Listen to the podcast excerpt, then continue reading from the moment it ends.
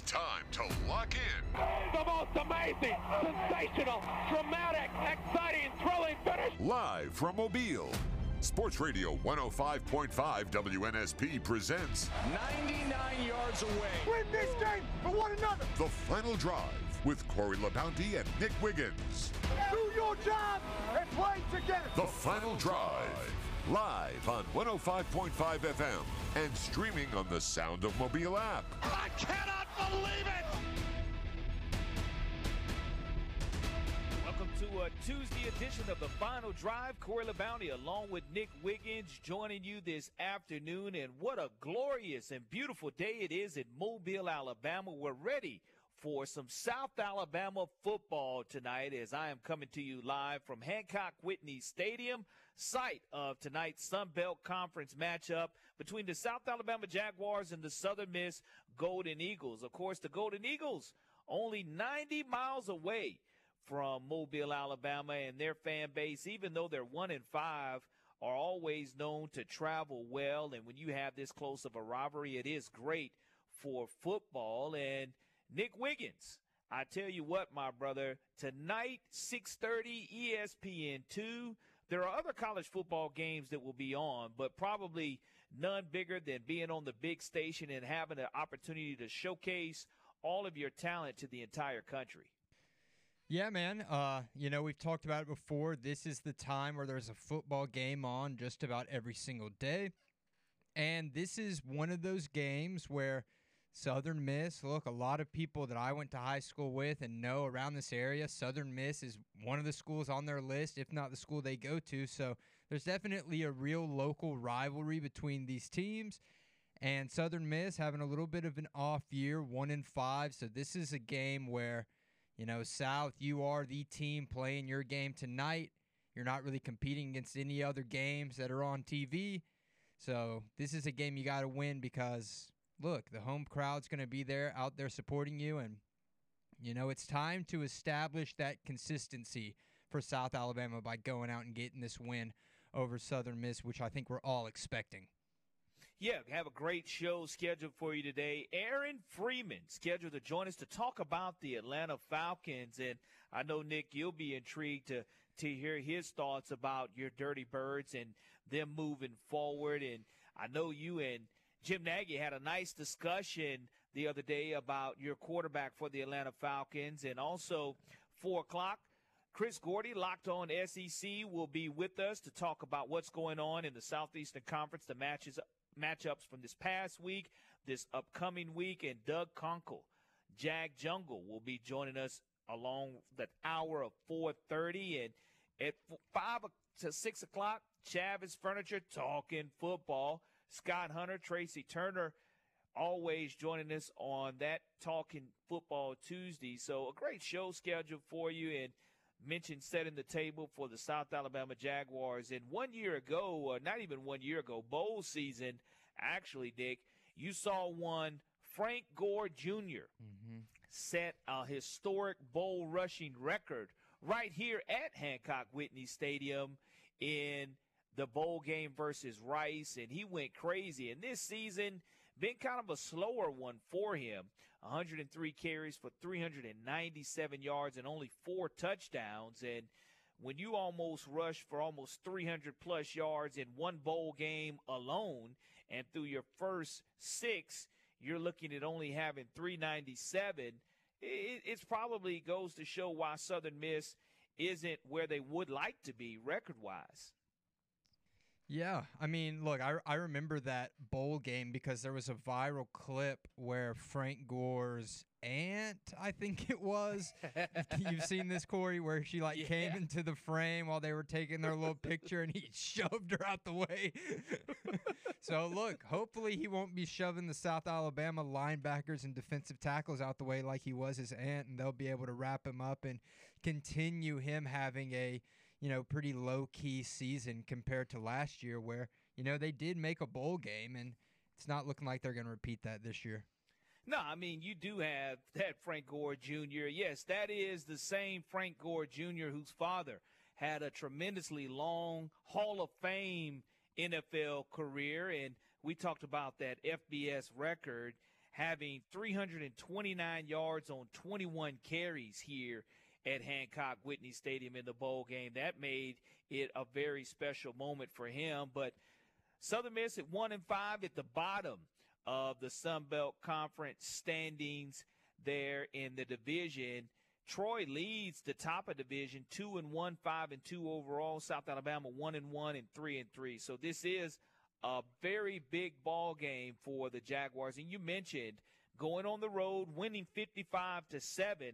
That was way back on the 7th of October, some 10 days ago. So you kind of look at trying to rest and recap and get a little healthy. Sometimes when you do have that bye week, it comes at an inopportune time because right when you get to get your feet under you again, you kind of slow down the pro- process and have to find yourself. And what you're hoping for, Kane Wommack tonight, is to jump on Southern Miss early and never give their fans an opportunity to to get involved in this game and to get, be excited about coming over here to Mobile.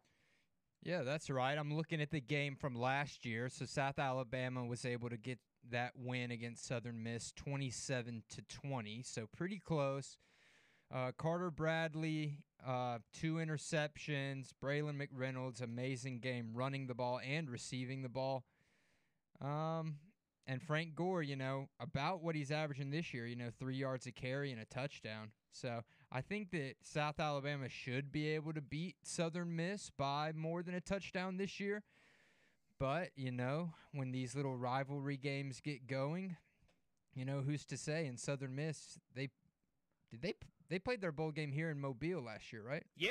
Yeah. Yeah, so versus they- Rice. Yeah, so they're comfortable, you know, playing out here at Hancock Whitney. So I'm looking forward to to this game tonight, and, and and I will say this: the fans are getting a treat, being able to see local product Caullin Lacy really produce. I mean, he's one of the top wide receivers in the country right now. 39 receptions, 723 yards, six touchdowns, basically averaging over 115 yards receiving per game. And when you double team him, you're also asking La'Damian Webb to really be able to be that banging back. And he has close to 500 yards on the season. So I'm really looking for the Jaguars to get it in gear and not be like someone in the app says, the Dr. Jekyll, Mr. Hyde. That's kind of what you touched on a little bit, Nick, about the real South Alabama. We want them to stand up. Yeah, definitely. And, and you know, who is the real South Alabama? And I think tonight is a good game to prove that they're not Jekyll and Hyde and that they can beat the teams they're supposed to beat. I mean, look, South Alabama, yes, here they are sitting at 3 and 3, but I mean, you know, they played James Madison, they only lost by one score, you know, 8 points and James Madison is 5 and 0. So, it's not like they're they're they're losing games that you don't want them to lose, but I mean they're not getting blown out really by any team so far this year. Every game is close, and it's it's just these little mental errors and you know the random big chunk play that they give up that has them sitting here at three and three and not you know having a winning record. But I think they'll be able to take care of business and come out to four and three after tonight. Yeah, I, I agree with you there. And also, when you look across the country in college football, we mentioned yesterday Alabama not being able to to move up in the AP top 25 poll, and there's definitely going to be a shakeup this weekend because of the matchups that we are going to be looking at with Ohio State and Penn State, and th- those are, are big time top 25 matchups that we will be looking at. And you know, Alabama at 11, Tennessee at 17. If you're not able to do it in dominating fashion, I, I think that you still have an opportunity to move up in the polls for sure. And, you know, the status of Riley Leonard given by Duke is kind of like a day to day basis. And I know they would love to have Riley Leonard as the Duke Blue Devils will travel to Tallahassee. And Duke's 5 and 1, that only loss coming when Riley was injured against Notre Dame. And if you want to play against the best in the country, the competitor in you, whether you're 100% or not, you want to try to give it that old college try, so to speak. I would love to see Riley suit up and go to battle with the Seminoles down there this weekend and have an opportunity to get that win back that they didn't get against Notre Dame. Yeah, I mean, you know, you hope Riley Leonard's healthy. I'm I'm I can't remember what the exact injury was, but I'm surprised that he's coming back, you know, this quickly when High he was ankle. walking out on crutches, you know, but I mean, if you can play, good on you. And look, even if for some reason he's not able to suit up, that's it's still good that hey, you know, that means he's definitely pretty dang close, you know, to playing. So that's good, you know, especially for his draft stock, right? I mean, I know for a little bit, Riley Leonard, you know, he was all over the Pat McAfee show. We were talking about him, you know, not doing his homework and stuff. So it's always fun when a guy from our area is getting that national publicity like that, especially when it's a guy as nice uh, as a Riley Leonard. You can ask anyone that knows him and works with him. They all say, man, he's one of the nicest guys, really genuine. So I, I hope that he is able to play because that'll make it a very good game. And if not, I I think uh, I don't think they'll be able to pull it out probably. But with him, it, it definitely increases the odds. Well, it really does. And I, I know that Coach Mike Elko, the head football coach of the Blue Devils, yesterday did say in his weekly press conference that Riley Leonard would be day to day. And Duke had the bye week last week, which is always great. And prior to that, they played without Riley in a 24 to 3 win over North Carolina State. So I just think that that will be an opportunity for Riley if he is at all able to go, I would definitely want to go with him for sure when you're traveling down to Tallahassee to take on the number four team in the country. And that's big time. And, I mean, and Florida that's State. That's really, I mean, that's Florida State's toughest game because you know here they're p- they have number 16 ranked Duke. If they have Riley Leonard, that definitely becomes their toughest game. And you know, then it's Wake Forest, then Pittsburgh, all unranked. The now unranked Miami, who seems to be slipping after the Cristobal debacle that I'm sure will be talked about forever.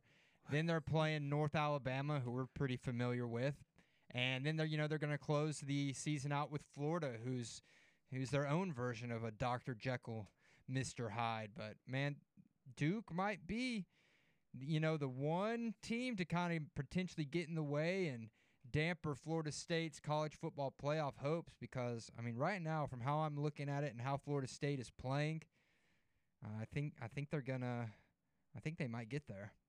Well, I, I will say this: when you look at the two scares that Florida State has been in, that being a two-point win when they sc- skated by Boston College by two points, and then with Clemson not being able to convert at the end of the game, those are two games that could easily have been lost by the Seminoles. So they've kind of been flirting with fire and disaster a little bit there. So I am looking forward to this matchup along with Utah at USC, even though, you know, that's kind of our, our Pac 12 late night or I say six o'clock game for us here to be able to, to see what's going on in the Pac 12. But for Alabama to be able to, to play in the third Saturday of October and regain a little bit of traction going into their bye week as they prepare for the LSU Tigers, I, think that you would just have to see a complete performance by the Crimson Tide this coming Saturday against Tennessee in order to, to crack that top 10. And it's something that Alabama's not used to being outside of the top 10, Nick. It's something that for the last 10 to 12 years just has not happened. And being out of the top 10 the last four to five weeks, really outside of that Texas loss, it's something that Alabama fans and the Crimson Tide faithful are not used to seeing. Yeah, another thing that I think Alabama fans aren't used to seeing is, you know, how often Alabama cannot put together a complete game. Mm-hmm. You know, they can't. The only really dominating win they have this year is against Mississippi State. That's it. Every other game has been neck and neck all the way through, including that South Florida game that I'm sure you remember quite well. So, look, I think Tennessee, I think Alabama at home should be able to take care of business. But man, that LSU game uh, does kind of you know, if you are an Alabama fan, I think you should be pretty worried about. And, and really, I guess the Tennessee game too, because you know, no one thought that Ar- the Arkansas game was going to look like that, right? No. And then all No. of a sudden, there we are sitting there. We're like, oh dang, is this is this really happening? So Yeah. I think Alabama, they're just going to be one of those teams where it's gonna you're gonna have to watch all four quarters. There's no more like ah, you know, they're up 30-0 at halftime. See you later, right? Um, but it's it's it's gonna be a close game. It's gonna be a tight game. But I have to give the edge to Alabama and their defense.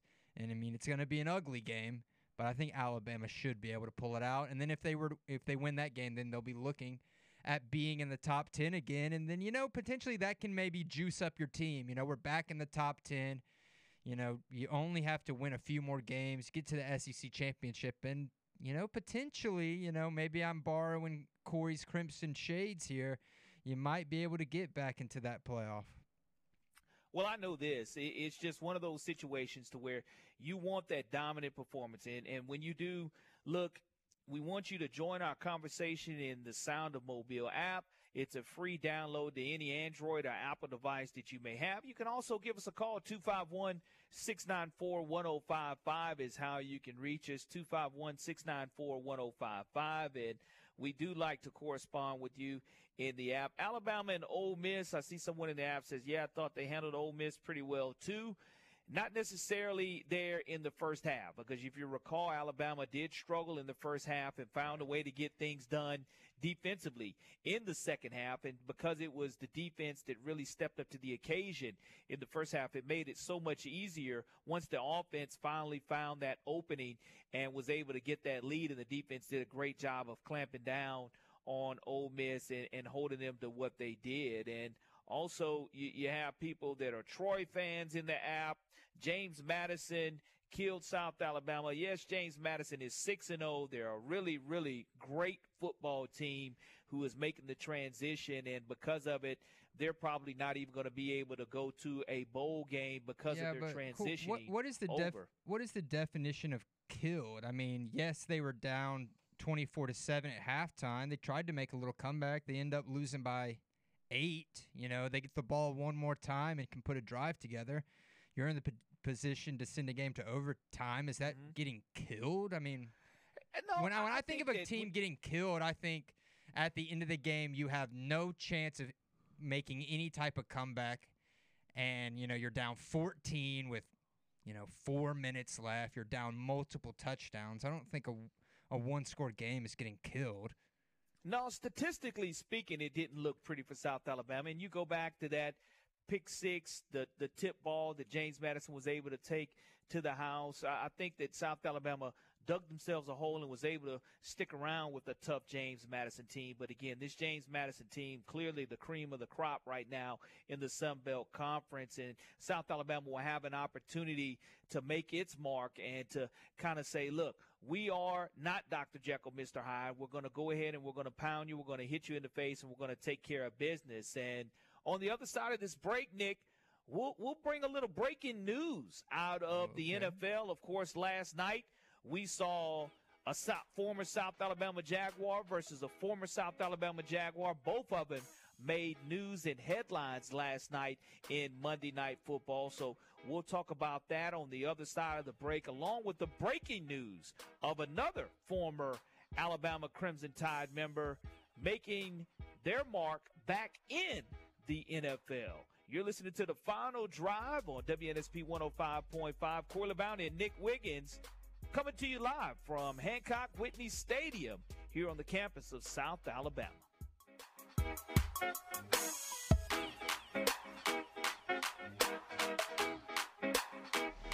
War Eagle, this is Butch Thompson, head baseball coach at Auburn University. You're listening to WNSP.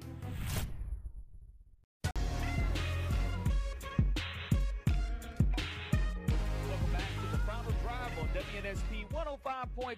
Corey LeBounty along with Nick Wiggins joining you on this Tuesday afternoon. And this afternoon we have Aaron Freeman coming up at 3.30 to discuss the Atlanta Falcons and where they're going to go here moving forward. And Chris Gordy, locked on SEC, joining us at 4 o'clock. Doug Conkle Jag Jungle joining us at 4:30 and 5 to 6.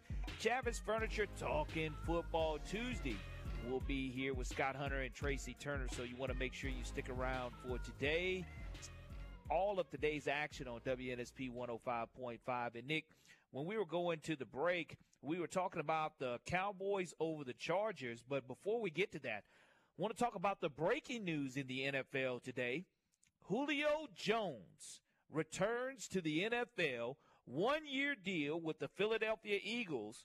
Julio is 34 years old, seven time Pro Bowler, and we've seen him bounce around since he has been with the Atlanta Falcons. We've seen him with the Titans, we've seen it with the Bucks, but Julio, you, you know, at 34 years of age, he still has some gas in that tank.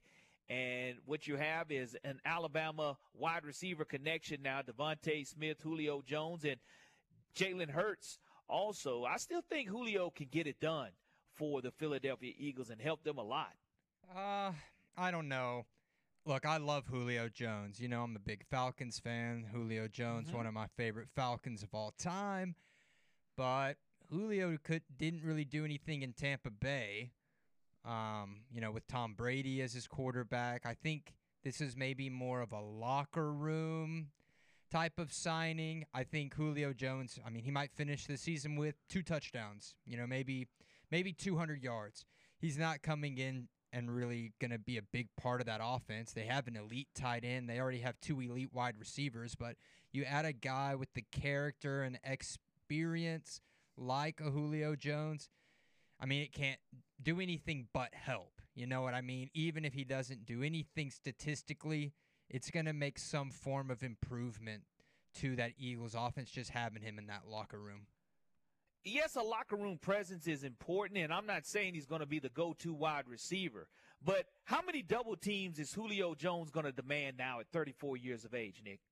I mean, yeah, he's not going to, he will never be double teamed. That I can Okay. guarantee. All right. So if he's able to stay healthy, I just think that that was his biggest problem when he was with the Titans and the Bucks. I mean, he missed seven games because of hamstring injuries. So, I mean, in 2022, he still, you know, just had 24 receptions in 10 regular season games with the Bucks. And I know that when they did lose to the Cowboys in the NFC playoffs, he did have those seven catches for 74 yards. So I, I think that if he's targeted three or four times a game and can come away with two or three catches on the game, I still think he is good for That's- more than two touchdowns. That that's high hopes, man. That's high hopes because you know, like my guy in the app is saying, you're expecting him to potentially be healthier and and you know be more durable a year older now than when he was in Tampa Bay. I No contact either, though. He's been rested, so there's a difference. Yeah, when your yeah. body is rested, it makes a difference. yeah, but also being 34 years old and you know that makes a difference as well. How But old look, we'll was Brady when he won a Super Bowl? Oh How come old on, was that's Brady? that's different, right? How old was How old Sebastian was he. Janikowski when he kicked his How last old field was goal? How old was he? what, 42? You see what I'm I don't saying? know. I- I- I- 39, 40 years old, you're winning a Super Bowl. So, you know, when you look at that, age ain't nothing but a number, my brother. No, and I tell right. you what, Aaron Freeman coming up next to talk about your Dirty Birds, Julio's old team, his original team, coming up next on the final drive. This is Reese Dismukes. You're listening to 1055 WNSP.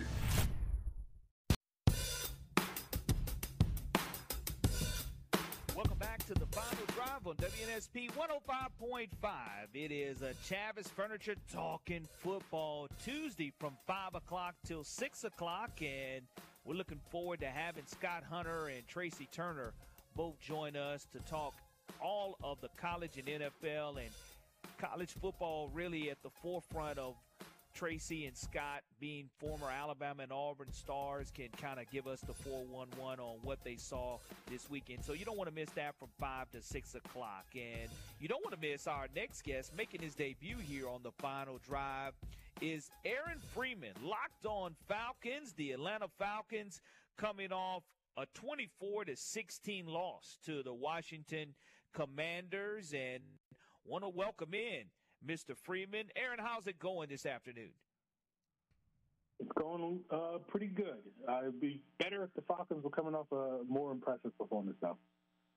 Understood, understood. They'll have a chance to get back in divisional play here versus the Tampa Bay Buccaneers. But let's go back and look at the Falcons and, and how they were able to kind of be Dr. Jekyll, Mr. Hyde has been the word of the day for us here on the final drive. The Falcons at three and three, three and one at home. Desmond Ridder, 307 yards, two touchdowns, and three interceptions. And Bijan Robinson wasn't able to bust any big ones. And you do look at the Atlanta receiver corps, Drake London, Kyle Pitts, and Bijan out of the backfield. You do have weapons, just weren't able to put it together there in the second quarter.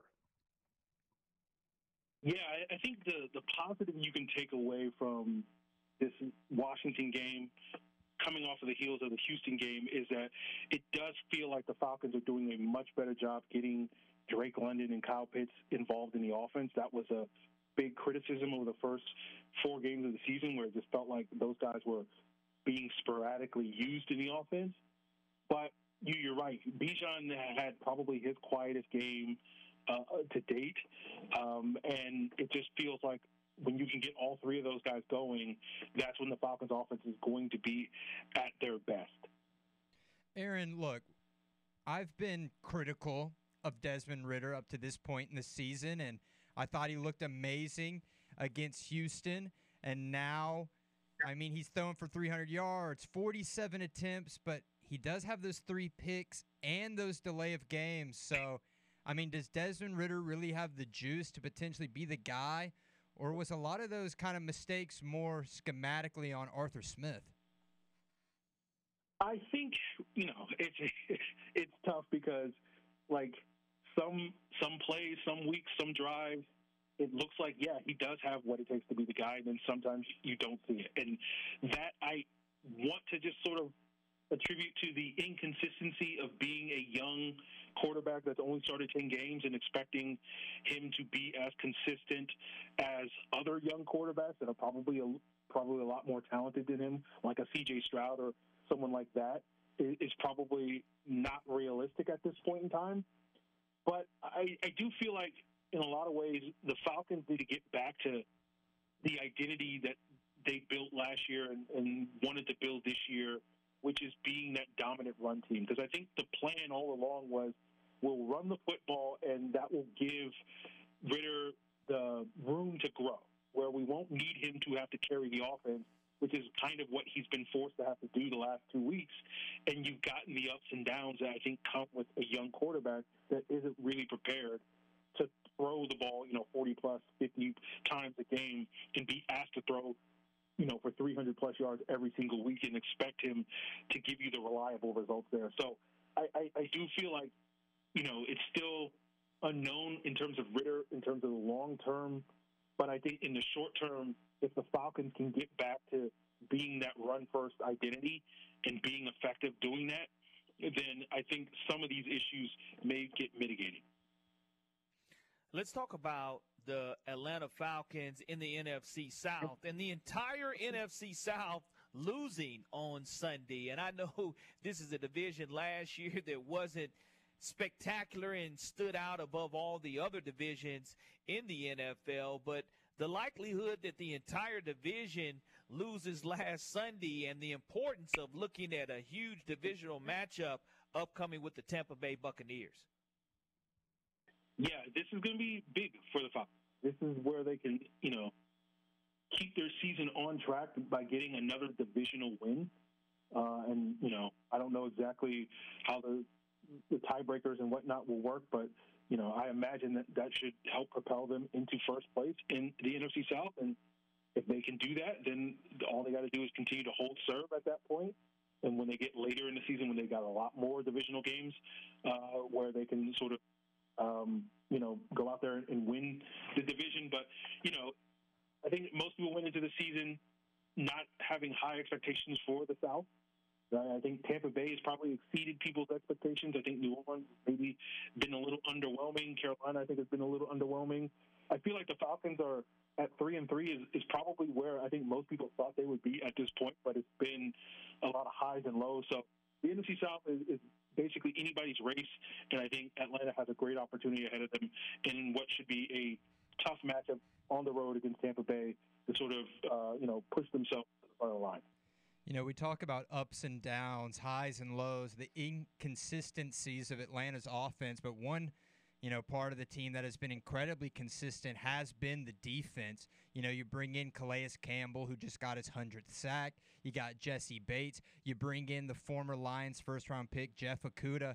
Just talk a little bit about that Falcons defense and what they've done to establish themselves as one of the better defenses in the NFL. Yeah, it's been impressive what they've been able to do. And I think a lot of it is owed to the spending spree that they went on this offseason to really upgrade that unit that has been a sore spot for this team for, you know, seemingly a, a whole decade. Um, with Jessie Bates, kind of, you could probably make the case as the sort of the MVP of the season uh, of the defense through the, the first third of the season. David Onyemata has been a really nice pickup on the interior. You saw Calais Campbell uh, have his 100th sack and probably have his best game of, of the year last week against Washington. Kaden Elliss has been a sort of stabilizing force on that interior uh, at the linebacker position in the middle of the defense. Um, and, you know, Jeff Okudah has been very good since he's come back from his injury over the last three weeks as well. So it, it does feel like you know, this defense owes a lot of its success to a lot of the new faces, and you still got high level play from players like Grady Jarrett and, you know, A.J. Terrell, among others. Um, so it, it has been a breath of fresh air that the defense has been able to keep this team competitive in every single game, and you know just need the offense to kind of take advantage of the numerous opportunities that the defense has given them in order to win that, and that's been owed to some of the inconsistency that you've been talking about. But the defense has consistently been able to keep them playing winning football um, and uh, the hope is that that will continue. And I, I don't even know if the defense has fully reached their, their potential because we saw the pass rush get home against Sam Howell to get five sacks, but they haven't generally been that dominant a pass rush. And I still think you haven't seen the best versions of Grady Jarrett and some of these other players that are playing at a high level. And I think they could play at an even higher level. Uh, so I feel like this defense still has, you know, the arrow is pointing up for what this unit can be. We're speaking with Aaron Freeman, host of Locked On Falcons, dealing with the Atlanta Falcons. They're three and three, three and one at home, and you just mentioned some of the defense. And how did Atlanta become better this year? I think it is through drafting of people like DeMarcco Hellams, who in the preseason and through the first few weeks has been a pleasant surprise for this Atlanta Falcons defense. And you add that on top of a dynamic rookie in Bijan Robinson, that's a pretty good method for success and building on the success of this franchise. Yes, it's it's been nice to see Hellams come along. He's been getting some work in recent weeks, sort of working as their sixth defensive back in their dime defense, and that's something that the Falcons need to you know learn about DeMarcco Hellams. Right, the, the knock on him coming out of Alabama was he wasn't always great in terms of his deep coverage responsibilities. We know he can be that thumper, that enforcer against the run uh, and over the middle defense, but the Falcons need to find out, you know, what else can this guy do? And so far has been so good. So I'm looking forward to seeing more of him. And even though Bijan didn't have his best performance, you know, in Week Six against Washington, he's been, you know, pretty much outstanding every other week. Been making highlight reel plays uh, and, and been sort of this true difference maker that I think a lot of people knew he was capable of being uh, coming into the league, and, and why he was, you know, touted as this, you know, the word is often overused, but I think it's been fitting with Bijan, you know, a generational type of running back in terms of all the dynamic things that he can do and add to the offense. And hopefully they can continue to get more of that as the season unfolds. There's been some breaking news today about a former Falcon, you know, going and joining a uh, conference rival. But there was also a little bit of a news story this week about potentially some new Falcons being the sons of Deion Sanders and how he wants them both to pair up. He's pulling a little LeVar Ball and trying to speak into existence both those guys going to the Falcons. What what was your reaction when you saw that video kind of start to get showed around Twitter? Yeah, I thought that was um, it was interesting, right? You know, like I'll I'll be curious at what Shedeur does, the quarterback, his son, uh, after this year, because I think he's got another year of eligibility, and I would imagine that he would be, if he was to stick in school for another year uh, and wait it out, you know, he would be a, a prominent Heisman candidate as well as a potential front runner for potentially being the number one pick in the 2025 draft. I feel like Caleb Williams of USC and, and Drake Maye of North Carolina probably are well ahead of him in this upcoming 2024 draft. So I, I'm part of me is wondering if, if Shedeur Sanders is even an option for a team like Atlanta or any other NFL team in this upcoming draft. But I know Shiloh, uh, the safety, certainly we're talking about DeMarcco Hellams, but like I don't think the Falcons would be hurt by adding another talented defensive back by the name with the last name Sanders. It worked out the last time for them uh, when they did that, you know, over 30 years ago. So I wouldn't be against that idea. So you know, um, I, I like I like you know where Deion's head's at. Uh, we'll we'll see if, if that's in the cards. We're, we're you know we got a lot of football to be played left before we get into that though. Aaron Freeman, our guest this afternoon on the final drive. Locked on Falcons is where you can find him. And we love your predictions here for the next couple of games, that division matchup with Tampa Bay upcoming. And I know that's huge anytime you're looking at that divisional play. And then moving outside of that one, they do have the Tennessee Titans. So back to back matchups there, not in the division and in the division both. How do you think the Atlanta Falcons in these next two games Will they be 2 and 0, 1 and 1, 0 and 2? What are your thoughts on that? Yeah, I'm I'm I'm probably leaning towards 1 and 1. Um, we know this team has struggled on the road. Uh, I think I saw a stat earlier this week that they haven't won a road game since week three of last year, so it's been over a calendar year uh, since that. Um, but you know, I feel like they should be able to get one of these games. I feel like, given the con- the question marks that the Titans are currently dealing with at the quarterback position. What is Ryan Tannehill's injury status? Are they going to play Malik Willis? Um, I feel like that's probably looking at these two games the more winnable matchup. If uh, Tannehill is out, and even if Tannehill plays, he hasn't played particularly well this year. So that feels like if the Falcons' offense struggles on the road as they have done consistently, like they could they could beat Tennessee like in a 10-7 type of ball game that I think would be much more achievable against Tennessee than it would be against Tampa Bay. So if I, I, I feel like they should get one of these wins, and right now it does look like Tennessee's probably the more winnable game. But both of these matchups are going to be very tough for this Falcon team. Aaron, I appreciate your time this afternoon here on WNSP and the final drive. 105.5. Tell us how everyone can follow all of your Falcons coverage for diehard fans like my partner Nick Wiggins, who thinks the Falcons every single year can go undefeated.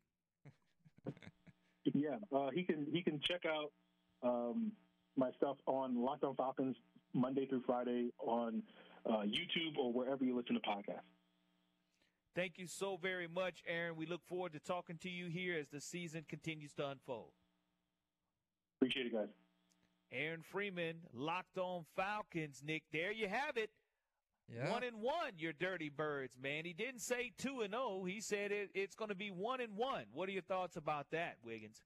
Uh, I mean, look, we, we're coming up on a very easy, winnable slate of games. It's going to be Tampa Bay, then Titans without Tannehill. Remember, he got carted off in that London game.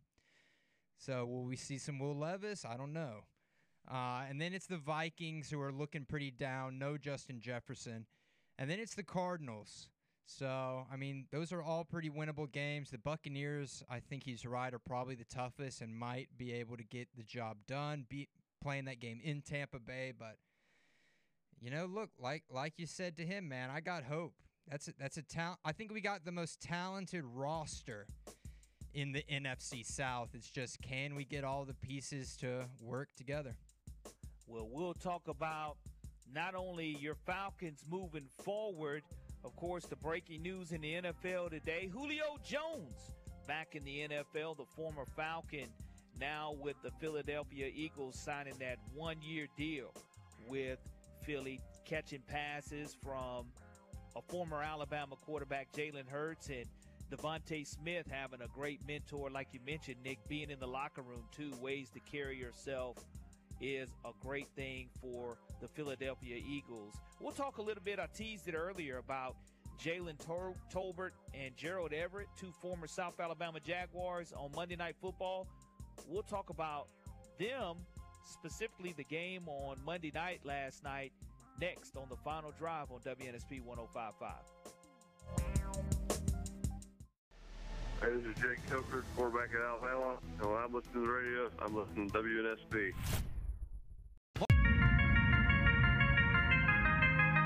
Welcome back to the final drive on WNSP 105.5. Corey LeBounty along with Nick Wiggins, and I'm coming to you from Hancock Whitney Stadium, where South Alabama will be taking on the Southern Miss Golden Eagles tonight in a key Sun Belt Conference matchup for both teams. And Southern Miss trying to end that losing streak, South Alabama trying to continue its winning ways in Sun Belt Conference play. And we were talking last night about the Cowboys over the Chargers, 20 to 17.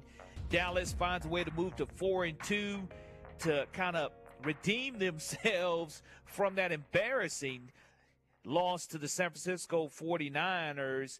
20 penalties last night, Nick Wiggins, but more importantly, when you do look in a tight ball game, former South Alabama wide receiver Jalen Tolbert, he was blocked into the returner, his teammate KaVontae Turpin, and then tried to recover the loose ball and was not able to get it. And the Chargers were able to pounce on it. And then wouldn't you knew, know it, Herbert was able to throw a touchdown to former South Alabama tight end and wide receiver Gerald Everett, picked in the 2017 round two draft by the Rams, now playing for the Chargers. But Gerald Everett and Jalen Tolbert, two former South Alabama Jaguars, being connected on kind of the same miscue, one off the muff punt, and the other in turn leads to a score right after it by Gerald Everett. I thought that that was pretty interesting.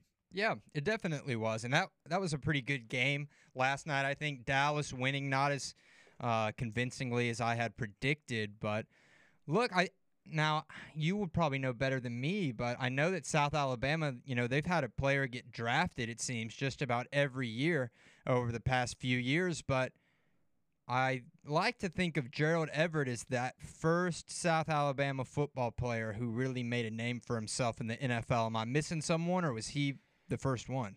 No, when you do look at Gerald Everett, I can't recall whether he was the first one or not to be drafted and, and actually stick to that roster. But when you do have someone that has an opportunity to, to, to be and compete and, and win a Super Bowl that's off your school, especially a school that's fairly young to Division One football, as South Alabama, I think maybe in its 10th or 11th season of football, to, to have guys that have been drafted here over and over and over again for a relatively young program, that's great stuff. And to see, unfortunately, it was Jalen Tolbert's miscue Gerald Everett able to capitalize. Still great to see two South Alabama Jaguars on the big screen in front of everybody last night. And coming up next, we'll talk to Chris Gordy, locked on the SEC. We'll whip around the SEC from last week to this week's matchups with our guy, Chris Gordy, locked on SEC. The final drive from Hancock Whitney Stadium. I'm here.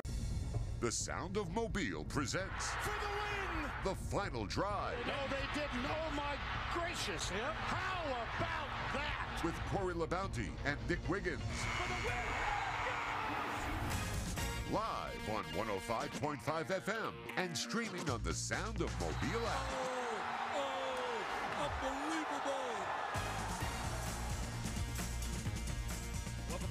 Number two of the final drive on WNSP 105.5.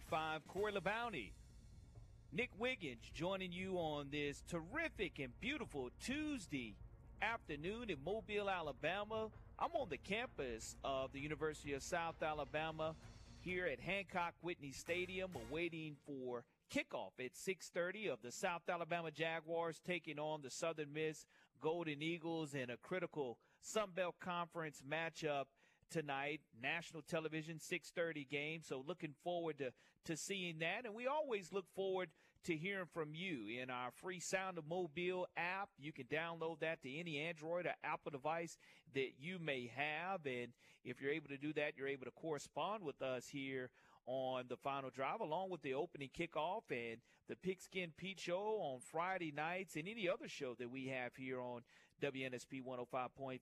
We love hearing from you. You can always call us the old fashioned way, 251 694 1055 is how you can reach us. And every Tuesday, we look forward to getting locked into the SEC with our man, Chris Gordy.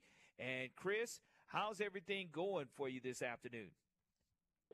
Uh, it's going good, Corey. You know me, busy time of year, traveling, uh, covering the Astros throughout the postseason. Still covered all the all of the SEC football landscape and uh, keeping up with games there. Went to a couple games early this season. Going to get to a couple more once the Astros postseason ends here. And I'm coming to you live from Globe Life Field. So uh, you're at a football stadium. I'm out here at a at a MLB stadium. So we got you covered.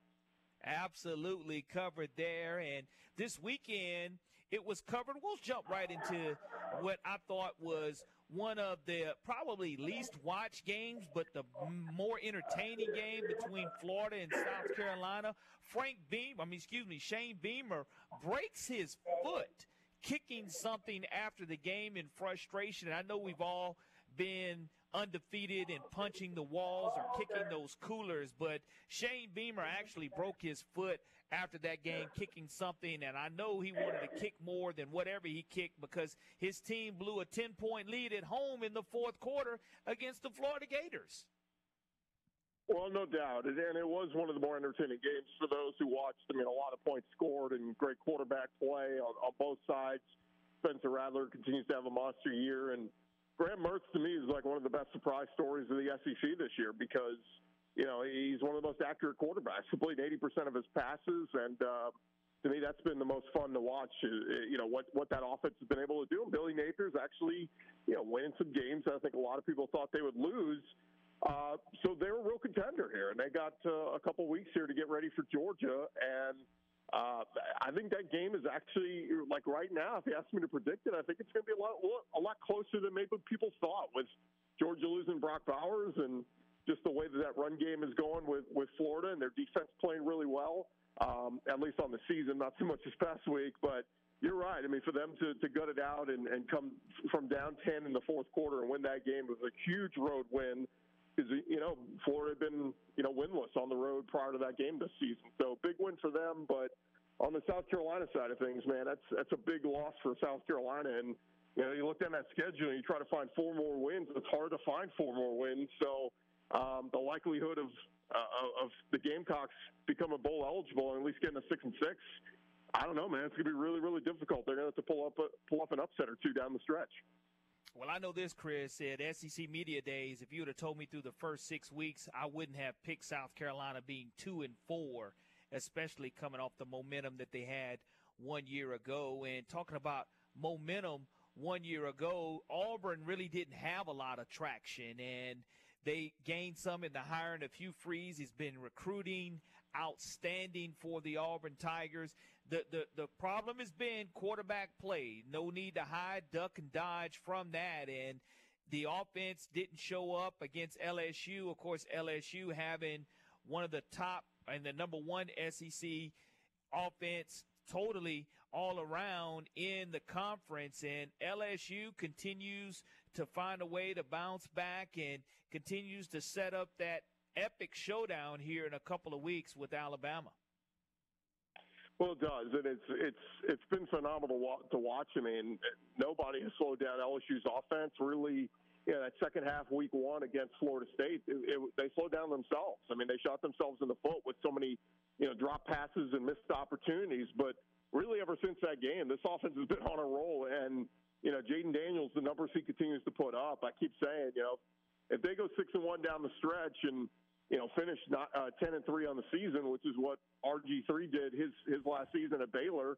Uh, he won the Heisman that year. I think Jayden Daniels deserves a Heisman invite if, if LSU continues to play at such a high level, regardless of what their defense is doing. But man, you know, we, we talked about it a week ago. you know, Auburn's pass defense been so bad, LSU's uh, or pass offense been so bad, LSU's pass defense so bad that you know something was going to have to give this past week, and lo and behold, it was LSU's pass defense stepped up and played really well, and Auburn's got a big quarterback problem going on right now. Peyton Thorne is looking like the dud of the the offseason as far as the transfer portal goes. He has not been good, and um, you know, look, LSU's made some adjustments. They, they brought in Pete Jenkins, the veteran defensive line coach, to come in and help get a pass rush.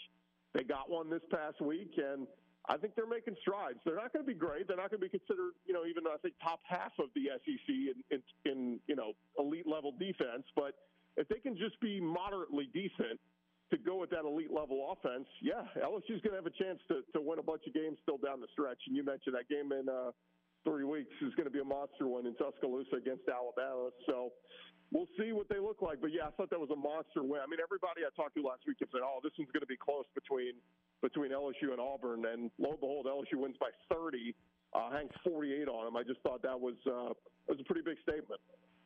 It really was, and trying to make a big statement, and through three quarters had done so. Alabama jumps all over Arkansas. Looks like there's going to be some roasted or roast beef early, and, and they were going to go ahead and pour the barbecue sauce on the hogs, and then all of a sudden you you had a late third quarter, fourth quarter meltdown to where it came down to Arkansas having a chance to, to try to steal one in Tuscaloosa for homecoming. Yeah, it was. Uh, look, Alabama's offense is still a work in progress. As good as they were out of the gates, yeah, that second half it was it was ugly. Arkansas was getting stops, and then Arkansas was getting the ball and going down the field and scoring with KJ Jefferson. So, um, you know, look, this Alabama team, they're not going to blow people out. That's just not how they're built this year. They're playing a lot of close games, but give them credit. They're finding ways to find to, to find wins.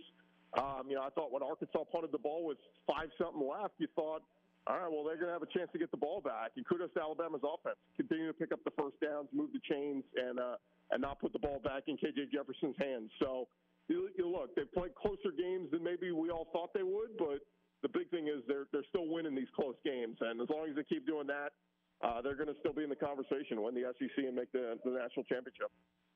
Chris Gordy, our guest this afternoon, host of Locked On SEC, and when you look at the A&M Tennessee game, it was really all it hyped up to be, and I think a lot of that had to do with home field advantage and what Rocky Top and Knoxville can truly mean, and it was a big win for the Volunteers as they prepare for the true third Saturday in October versus the Alabama Crimson Tide, and – they needed a little momentum going into that game, and they're exact. They're going to have exactly what they would like, having an opportunity to beat the 11th ranked team in the country in back-to-back seasons, and have a chance to get the footing back in the, their favor. Yeah, first time in his uh, in his coaching career there at Tennessee that Josh Heupel wins the game where he doesn't score 30 points, and I thought that was uh, was a big feather in his cap. This defense, uh, Tennessee defense, is much improved, and they're getting a pass rush. I think they're like third or fourth in the country in sacks. James Pearce, uh, Tyler Baron. I mean, those guys they're they're getting it done. And uh, man, this is going to be good on good this weekend. I mean, it's it's two really good defenses against one another, and it's two offenses that are good, not great. And so that makes me almost lean to, you know, what's the under? You know, is this one going to be like a 23-20 type game? That's what it feels like between Tennessee and Alabama this weekend. But look, this is going to be Alabama's toughest test. I know you lose you lose the game in week two to to, tennis, uh, to Texas, but you bounce back since. Uh, these next two games are really going to tell us the metal of what this Alabama team is. Can you beat Tennessee? Can you beat LSU? You do the, have the advantage of getting them both in Tuscaloosa, but uh, man, this feels like it, it's going to be a, a defensive, um, you know, slobber knocker between these two teams. And the way Tennessee's running the football right now, what was it, 232 rush yards against uh, against A&M last week? That's a good Texas A&M defense and defensive front. So this is going to be a good one, man. I think that you know it's it's one of those simple cliches, but the team that, that makes the fewest mistakes, I think, is going to win this one. But uh, yeah, Joe Milton not not playing at the level we thought he would. Everybody kind of thought, okay, you go from Hendon Hooker to Joe Milton. Uh, the, this Josh Heupel system is going to keep uh, flying high, but um, not so much so far in the past game. But uh, I think a close one, man. This one is uh, it's going to be good, and it's a great rivalry game for a reason. Let's look at Auburn once again and Lane Kiffin. having an opportunity to visit Jordan Hare. Hugh Freeze playing his old team, and I know that this game you look at the atmosphere that's at Jordan Hare, and Auburn gives Georgia all they can handle, but Ole Miss still controls its own destiny and doesn't want to take an SEC West loss. What do you think Ole Miss's chances are to really handle the Auburn Tigers? Because Auburn, they can they can kind of punch with you for a quarter or two defensively. You mentioned Payton Thorne struggles, but Lane Kiffin definitely has Ole Miss since that LSU game on track offensively. Yeah, Ole Miss is humming. They got their ground game back going. Uh, Quinshon Judkins is, is, is running the ball much better here since he's gotten healthy. And, um, you know, Jaxson Darts is doing a great job getting the ball into his playmakers' hands. It, it sounds like Jordan Watkins is going to be back in this one. And they just got weapons all over. And so, yeah, I do think the, the crowd of Jordan Hare is going to be loud and rocking and, you know, can, can provide that, that, you know, great atmosphere. But what happens if Ole Miss goes down, scores early, and, you know, suddenly you're down 14 nothing and Payton Thorne is – uh, you know, not moving the ball and they're punting the ball and or, or turning it over, I think that'll take the the crowd out of it. So yeah, the, the more and more I started to look at this one earlier in the week, I thought, okay, maybe you know the crowd can keep them in it. Auburn can keep this one close. Maybe uh, you know the ground game gets going with Jarquez Hunter because Ole Miss doesn't have the greatest defense, but. I, Ole Miss's offense just still scares me, and if you know they jump out to a big lead, let's say it's twenty-eight, you know, ten at half or something like that, uh, I think they're not going to look back and they're going to win easily. So that's where I am right now, but we'll see. Again, if that place is rocking and loud, maybe they can keep them in it for a while.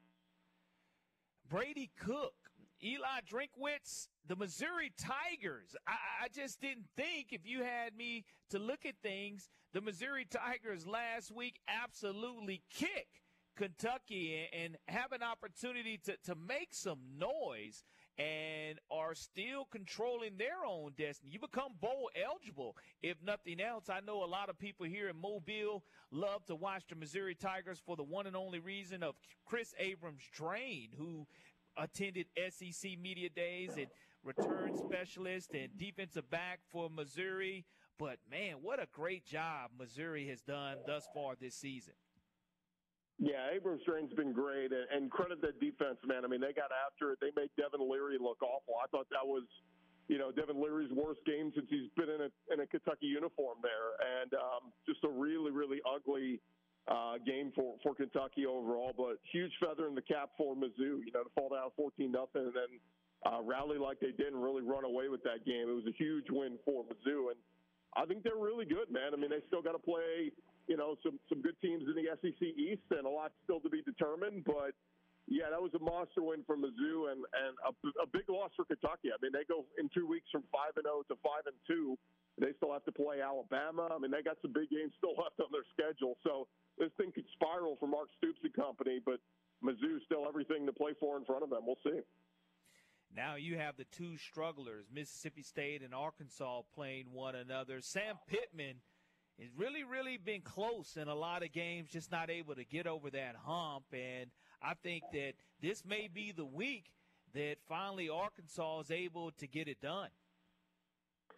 Yeah, I mean they're they've been knocking on the door, man, and you, you credit Sam Pittman for you know his team not quitting. They, they've been um, you know at least putting up a fight and, and playing tough, but at a certain point when the losses keep piling on top of each other, you start to wonder, you know, can uh, um, you know, can can they keep Sam Pittman around? I know they gave him a contract extension a year ago, but um, you know, it's the SEC. It's big boy football. It's about to get a lot tougher with Texas and Oklahoma coming in next year. And you know, if he keeps losing some of these close 50-50 type games, um, you know, I, I just don't know how he's going to survive it. And uh, you know, I don't know who the answer is. You know, so whenever I say that, people go, "Well, who, who are they going to hire?" I don't know. I mean, you're going to have to go look out there and see who's available and who you can afford. But um, I, I don't know, man. It just seems like you're you're a hamster spinning your wheels with Sam Pittman. Great person, but uh, good football coach. But some guys the SEC just eats alive, and it looks like that's what's happening at, at Arkansas. Because think of this, guys. I mean, you know, this is your best chance with KJ Jefferson and Rocket Sanders. You're going to lose both of them after this year. You're hitting the reset button at all the important positions. I don't see how Arkansas gets better next year by doing that. Yeah, I agree with you there. And Chris, I know that right now it's not looking good for your Astros. Down two games to none. The Rangers handling their business, but look, I know that if anybody can buck the trend, it, it's your defending world champion, Houston Astros. Do you give them a chance and give them life to make history? Yeah, they got a chance. I mean, we're, we're here at Globe Life Field and watching them work out. And I mean, the, the big thing is no, there's no panic um, with the team. I mean, they're they're coming here poised, and you know, it's the old cliche of one game at a time. Uh, I can remember 2019 going out to uh, DC, uh, where you know they had lost the first two at home in the World Series against the Nationals, and we all kind of wrote them off and said, ah, they got no chance. And they go out to DC and and win all three games in DC and bring it back to Houston three two. So you know, they they got a chance. I mean, if anybody could do it, it could be this team. So again, it's a one game at a time mentality. We'll see if they can go out there and get a win tomorrow. How can people follow all of your great SEC coverage? Because it is again wall to wall this time of year. You have some great matchups here within the next couple of weeks, and I know third Saturday in October here in the state of Alabama means so much. And again, that big time Ole Miss Auburn game at Jordan Hare Stadium. But people want to catch up with you and get the whereabouts of what's going on in the SEC on a weekly basis. How can they do so, Chris? Yeah, just search Locked On SEC wherever you get your podcast. Of course, we've got the YouTube version up there. And, uh, yeah, breaking it all down. Uh, today's episode up there talking about Brock Bowers, what that means for Georgia, losing him for, for uh, several weeks. And uh, tomorrow we'll be doing getting to our full preview of Alabama versus Tennessee, the, the SEC game of the week. So, yeah, Locked On SEC wherever you get your podcast. Appreciate you, my brother. We look forward to talking to you again next week. All right. Thanks, man. And uh, go Jags, all right? You got it, Jay's up. Chris Cordy, locked on SEC, joining us. And again, he mentions Tracy Turner in the building with his Jay's up. Want to welcome Tracy to the final drive. We'll get a little early start on talking football with Tracy as we have so much to cover, whether it's Julio Jones back in the NFL with the Philadelphia Eagles. Both wild cards looks like will be in the World Series because there's only wild cards in the NL. And even though the Stros won the West and the AL, looks like the Rangers. That'll be in it. That'll be World Series history. Looking forward to that as well as Major League Baseball will try to find someone to participate in the World Series. You're listening to the Final Drive on WNSP 105.5. We'll be right back.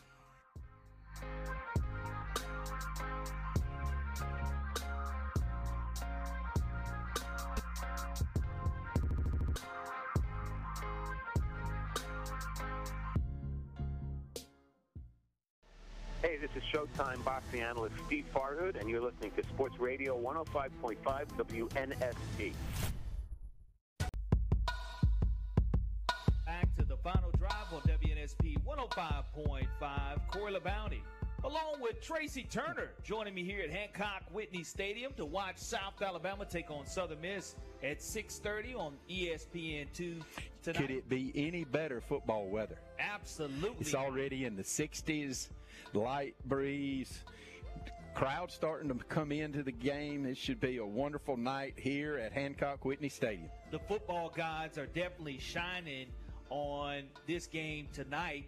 And I, I know we were talking about South Alabama being consistent and what it's going to take to get them to the next level. And Doug Conkle from Jag Jungle will join us next on the final drive to talk more about what South Alabama has, not only tonight, but in the recruiting game. And I know you and I both were watching high school football out in Semmes and a South Alabama verbal commit, Jared Hollins.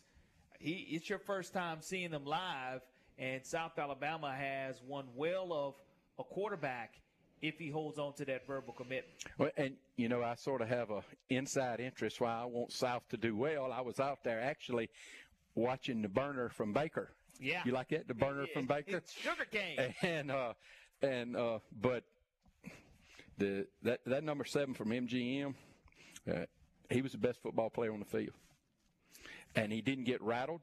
Two of his big plays were fourth down plays when the primary play was not there, and then he made something. Uh, one, a fourth down throw in the end zone in a tight, tight window. Uh, rolling to his left, throwing across his body as a right-handed passer. The next one, getting hit on the blitz, should have been sacked. Spin out, notice that they're in man. Everybody's back to him. Runs it in from 18, 20 yards out. So, uh, and he's got a lot of growing to do. He's about six four, but he's going to put on 15 or 20 pounds easy. I think they got him listed at 190 or They so. do have him listed he, he he will play at 215. Uh, got a great arm. Uh, got an arm can throw on the move. Uh, one another time avoiding the risk and throwing a touchdown pass uh, uh, on a line from 50 yards away. He's just very impressive. It, it really was fun to watch and fun to call this game. I didn't have enough superlatives to, to give it up because, once again, Tracy, with the ability to take the pressure that he was being applied to and keep his head up and never look down and always have his eyes up, even though the pressure is high and low on him, that to me, and, and not really get rattled either. That's No, why it was no he was impressive. very impressive, and it was also impressive to see an absolute full house, standing room only at MGM, Semmes, Alabama. History being made.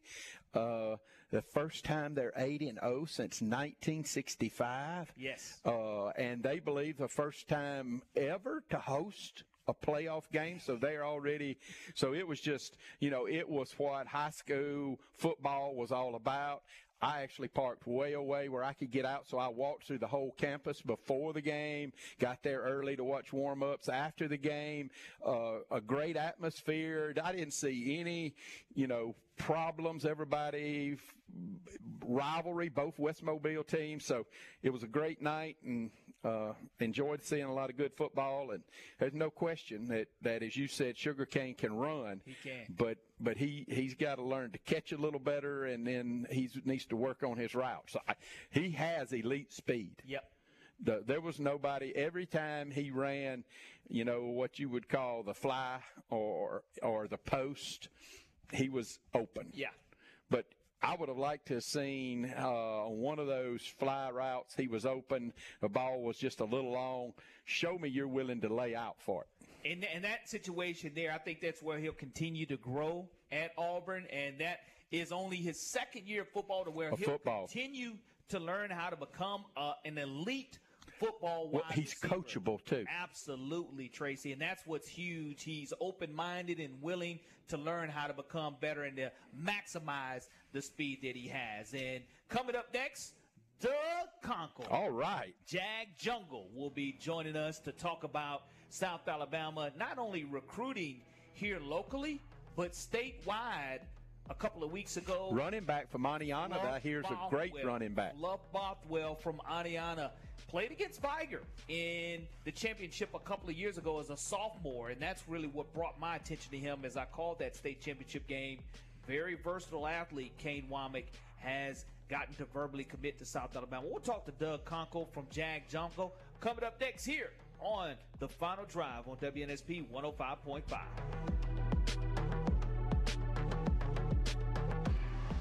Hey, this is David Morris of QB Country. When I'm in my car, I always have it tuned into 105.5 WNSP, the sports station.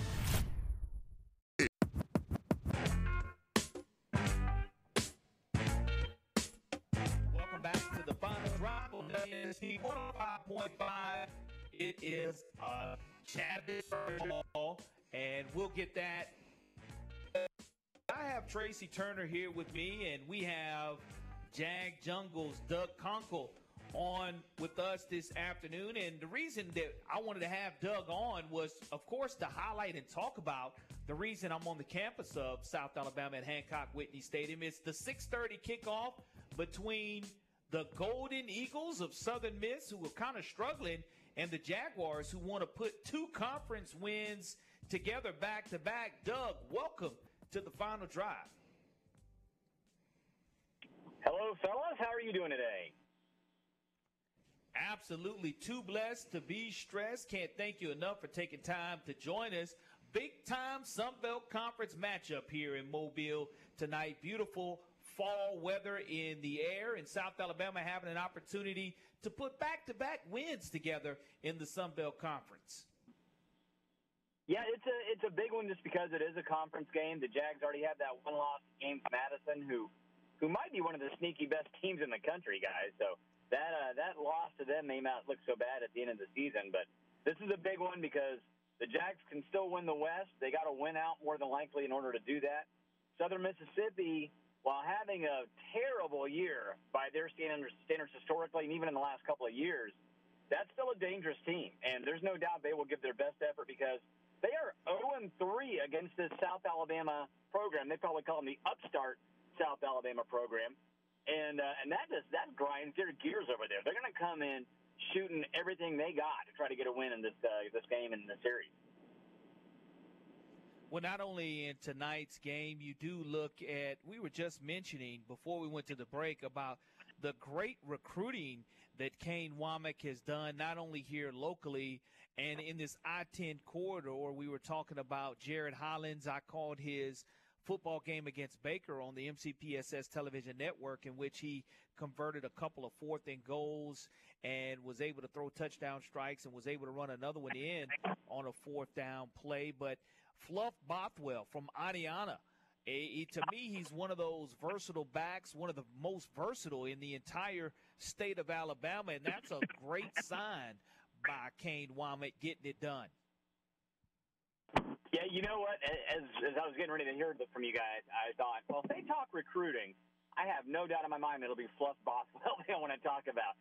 Um, although I'm glad you brought up Hollins because I'm excited about him and his future in college football. I think he can be a really huge addition to the program. But yeah, Fluff Bothwell, that's a guy they wanted from the summertime on. They they had him on campus multiple times.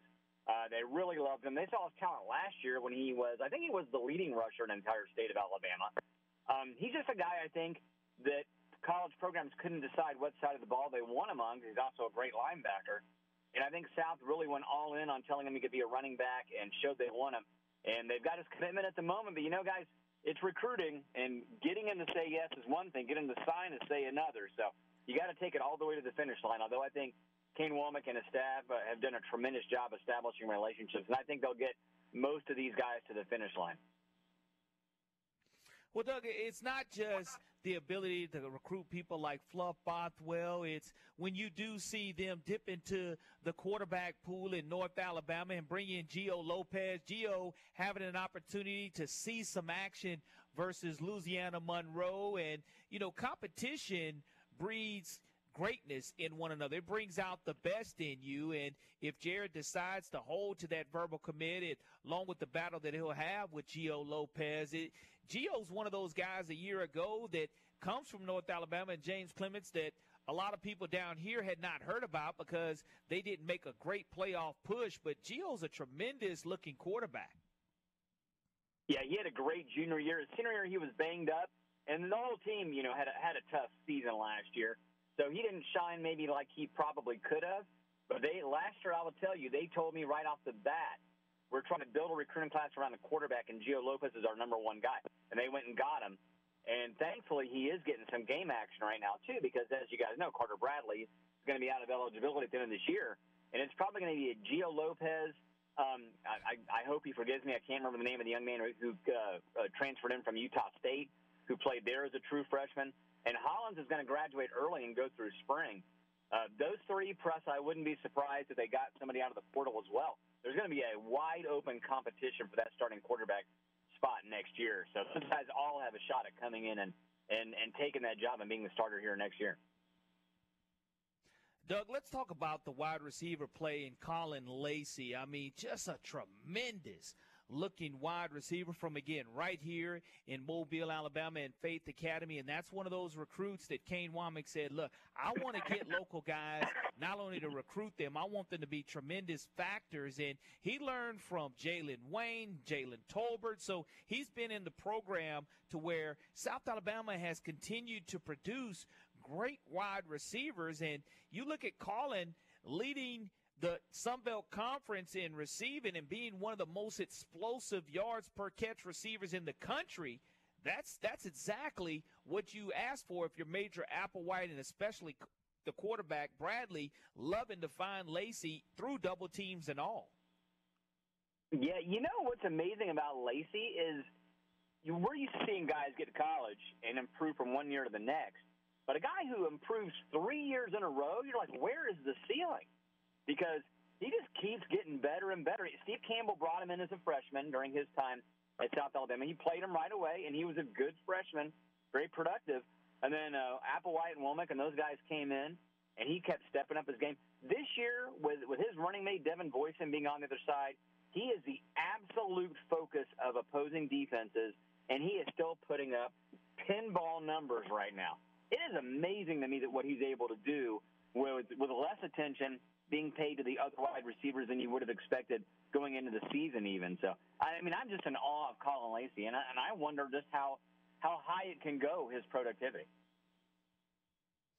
Well, the productivity there when he does demand those double teams from you, it actually helps La'Damian Webb, and we've seen Webb be around football forever, and if he is able to be well rested within his 10 day period since the last time South Alabama took the field on the 7th of October, a healthy La'Damian Webb spells trouble for the Golden Eagles. I know they have a great running back in of themselves and Frank Gore Jr. and the numbers aren't where they want to be, but La'Damian Webb can be that dude in a preseason Sun Belt Conference first team all conference type player can continue to up his numbers tonight. Yeah, you know, La'Damian Webb is a guy who, from sheer running talent, I don't know if he isn't better than Frank Gore Jr. And I absolutely know what I'm saying when I say that and how big a praise that is. He's that kind of a natural runner and, and that much of a gifted player. You're right. If he's 100% healthy, it's going to spell maybe some trouble for Southern Miss. And this Southern Miss team, guys, this defense is just not what you historically expect from that program with the great things they've done over the years. Uh, their coordinator left. He's now uh, coordinating the defense at Florida and they're just not getting the same results. The, the natives are restless over there, and the productivity on defense has not been there. Although I will say their last game against Old Dominion, it stepped up and was a better looking unit for that game. So I, I hope actually that warns South Alabama they have to be ready. And La'Damian Webb and Caullin Lacy and everybody else on that side of the ball, they have to come out with another one of those Louisiana Monroe kind of efforts to put points up. And Doug, I will say this: switching gears, staying here on South Alabama's campus, when you when you do look at what you have, is you're in a situation for basketball to be beginning, and basketball has started here on the campus with practice. And you look at who South Alabama will have non-conference trips to: Alabama, Maryland, and will play host to Denver and Nicholls, and you do have that MAC Sunbelt Conference Challenge. It's going to be a lot of, of fun for what's looking here for Richie Riley and this Jaguar team. Not a big team size wise, but have a lot of athletic shooters and getting after it non conference will prepare them for conference play. Yeah, it's uh, you know it's a totally different team, like you said, Corey, because uh, last year they had Samuel, and he probably he was only there for one year, but that one year he was probably the best big man this program's ever had. Uh, and I realize what I'm saying when I say that too. Um, but he just was. I mean, a seven footer dominating inside presence that he was, rebounding and shot blocking. Like, you know, I know Kelvin Cato played for a year at South, and you know, there's been a lot of other great players. But I think he was a dominant force. And now it's a different team. But gosh, I'm really encouraged by what I'm hearing from from the preseason practices and what they saw in the off season. They brought in a, a couple of more guys out of the portal couple of more Division two stars, um, a good player uh, from up in the Northeast as well, a Division one guy, Matt, Maxwell Land. Uh, and some freshmen who I think they, they're really excited by the freshmen too. And there's a few core guys around like Turbo Jones uh, as well. So, and Judah Brown, I don't want to leave him out. So I, I think this team is going to be something much different than last year, and and that it was really focused on on just a couple of guys getting the ball and dominating the ball and what they did to a really well-rounded five guys on the court. Probably every position is going to have a shooter, so you're going to have a, a, an ability to spread the floor. They're going to run a lot. It's uh, it, you know it's going to be an exciting brand of basketball. I'm really really excited about what's going to happen this season. Well, it's not only that time of the year for football season in the second half of the season to, to unwrap itself for us. We're here on the campus of Hancock Whitney Stadium of the South Alabama Jaguars, rather, at Hancock Whitney Stadium. And South Alabama, with all their goals still intact as far as becoming the first ever Sun Belt Conference championship team in university's history. But it all starts tonight, Doug, in a big matchup with the one and five Golden Eagles. It certainly does. I think as much as I've talked about the offense and what they have to do tonight, it's de- the defense of this team still has all its major pieces in place. They've they've put out a good effort this year, and frankly, this is a Southern Miss offense that is struggling really badly. The quarterback play has been frankly substandard. That's my biggest amazement with Will Hall over there at Southern Miss is that in three years he still hasn't managed to get himself a quarterback who can just give him solid play. Um, they got Frank Gore Jr. and not a lot else on that side of the ball. So the defense has a chance to get out there and, and really put out a, a dominating performance. And if they can, I think South can win this game, maybe pretty easily, maybe even live up to the spread. Hey, that would be nice, especially for all these South Alabama Jaguar fans that want to make that 90 minute ride back to Hattiesburg long for the Golden Eagle fans. And Doug, you do a tremendous job of covering all of Jaguar athletics. How can people follow you and get a better sense of what's going on with the South Alabama athletic program?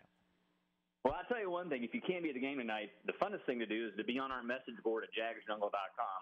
We got the game thread up and running, so you can get on there and have people bemoan every bad thing that happens into the program is falling apart to good things that happen mean we're national champions. Um, it's, a moment by moment basis of a, the exciting roller coaster of emotion of college football. That's always a lot of fun. We try to get our news out there. Uh, and you can catch me on Twitter some too when I get a chance to get over there. And that's, uh, I guess, got to call it X now. I don't know. We'll call it Twix, is what I'm going to go with. Um, you can catch me over there at Doug Conkle as well. Appreciate your time, Doug, as always. Jay's up, and look forward to talking to you again very soon. All right, Jay's up. Thanks, guys. Doug Conkle joining us this afternoon on the final drive and does a tremendous job. Publisher of the Jaguar site on 247sports.com. You mentioned it, Tracy. Basketball season tickets, basketball single game tickets left for South. Uh, fans haven't been to a game at the Mitchell Center. It is a great environment and arena for a basketball game. Been out there to a, a, a, number of games, some when Orange and Blue were in town and some when they weren't.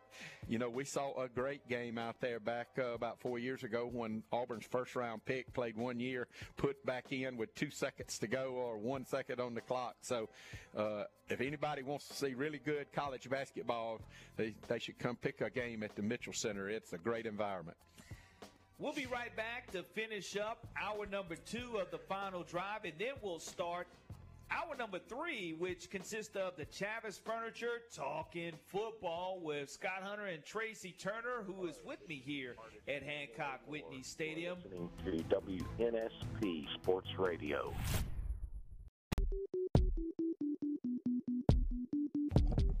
Welcome back to the final drive on WNSP 105.5. Wrapping up hour number two of the final drive. And Nick Wiggins, man, in hour number one and hour number two, we had an opportunity to talk to Aaron Freeman, locked on Falcons.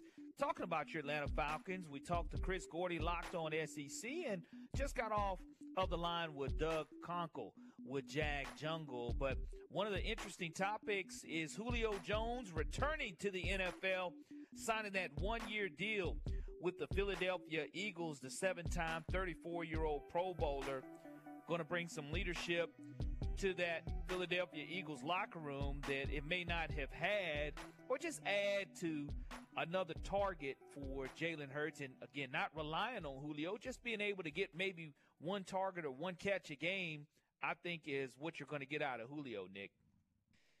Yeah, I I, I think it's going to uh, definitely not be. I mean, you're not getting Atlanta Falcons Julio here, right? Right. You're getting, you know, the Tampa Bay Buccaneers version of Julio. I think this is more of a locker room move. I'm curious, have they announced what number jersey he's going to wear yet? No, that that's a great point. I, I, I don't I don't know who that would be, and eh, you know, would you like to see him go back to his original one? I don't I don't know what number Julio will wear. Yeah, I'm just curious because you know, even if Julio doesn't play that much, I feel like that's still going to be a nice jersey that people are going to want to buy for sure because, you know, Julio Jones, he's got to be the best wide receiver in the past 15 years. Yeah, that's a, that's a great since he's come into the league has, has been been that dude. And you know, he's been that dude since he was uh, uh, like a, a track and field stud, winning the Challenger Champions in high school. When he was a basketball player, football player, Julio was that freak out of Foley, and you can't really duplicate that as far as what he's been able to accomplish in as many years as he's been able to accomplish. Also, becoming a successful businessman, preparing himself for life after football, owning the Kia dealerships there in Tuscaloosa. But excited to see him continuing to play. And I, I know that also. Nick Deion Sanders has authored his second book that's going to come out next year called Elevate and Dominate 21 Ways to Win on and Off the Field. Are you buying or are you selling Deion Sanders' book? Oh, come on, man. You know I got to buy that book. I got to find out all the secrets to living life like prime time. I just wish the book was coming out this week so I'd have something to uh, read, you know, while I'm sitting there in the baby room. Now, we'll definitely talk more about Nick in his baby room coming up here, folks, as my buddy Nick Wiggins is getting ready to become a first time father. And tomorrow, we'll go ahead and, and celebrate his last day for a couple of weeks while he enjoys fatherhood, parenting 101. We'll we'll make that the topic of discussion tomorrow, sure as our poll question, trying to figure out the parenting advice for Nick. So far, what what is the best parenting advice, Nick, you've received from anyone so far? Oh man. Um the best parenting advice I've received up to this point is maybe to take everyone's parenting advice with a grain of salt because all babies are different, you know? So, you know, you, you take the playbook, you run the scrimmage, you, you know, you run the practices, but once the game kicks off and you really see what you're working with, you got to make adjustments on the fly. Absolutely. And we want to thank everybody for tuning in to our first two hours of the final drive today. want to thank Aaron Freeman, Chris Gordy, and Doug Conkle for joining us here on the final drive. Hour number three, Chavis Furniture talking football. Tracy Turner here with me on the campus of the University of South Alabama and Hancock Whitney Stadium, getting ready for a 6:30 kickoff. And Scott Hunter will join us as well. You want to make sure you stick around here on WNSP 105.5.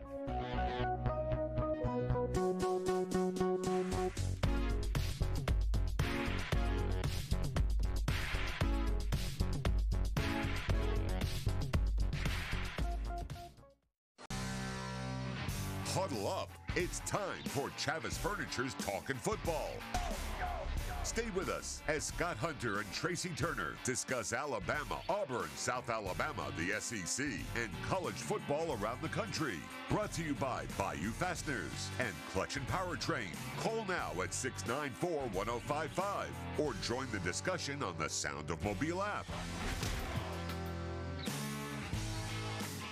Welcome to Chavis Furniture Talking Football. Corey LeBounty on location here at Hancock Whitney Stadium on the beautiful campus of the University of South Alabama, along with Tracy Turner and again Scott Hunter. He's not able to join us at this moment, so I'll enjoy the company that Tracy and I and the beautiful view that we're having here in preparation for this 6:30 kickoff here on the campus of the South Alabama Jaguars. If you have not done so, come on out here. Don't just watch it on ESPN2. Come on out here and, and get a chance to experience great football weather, an opportunity to see there's not a bad seat in the house here at Hancock Whitney Stadium. Tracy. And call us on your way while you're driving out and ask us a question. Absolutely. 251 694 1055. That's 251 694 1055 is how you can join us here on the Chavis Furniture Talking Football edition on this Tuesday. And we'll, we'll go and stay here on the campus of South Alabama. A big time Sun Belt Conference matchup. You have the Golden Eagles 90 minutes away over there in Hattiesburg. 70 miles. Uh, uh, a quick trip for those Eagle fans. We saw their bus come in a while ago while I was getting into yeah. the to this beautiful building here at Hancock Whitney Stadium for us to do our show in the coaches' administrative offices.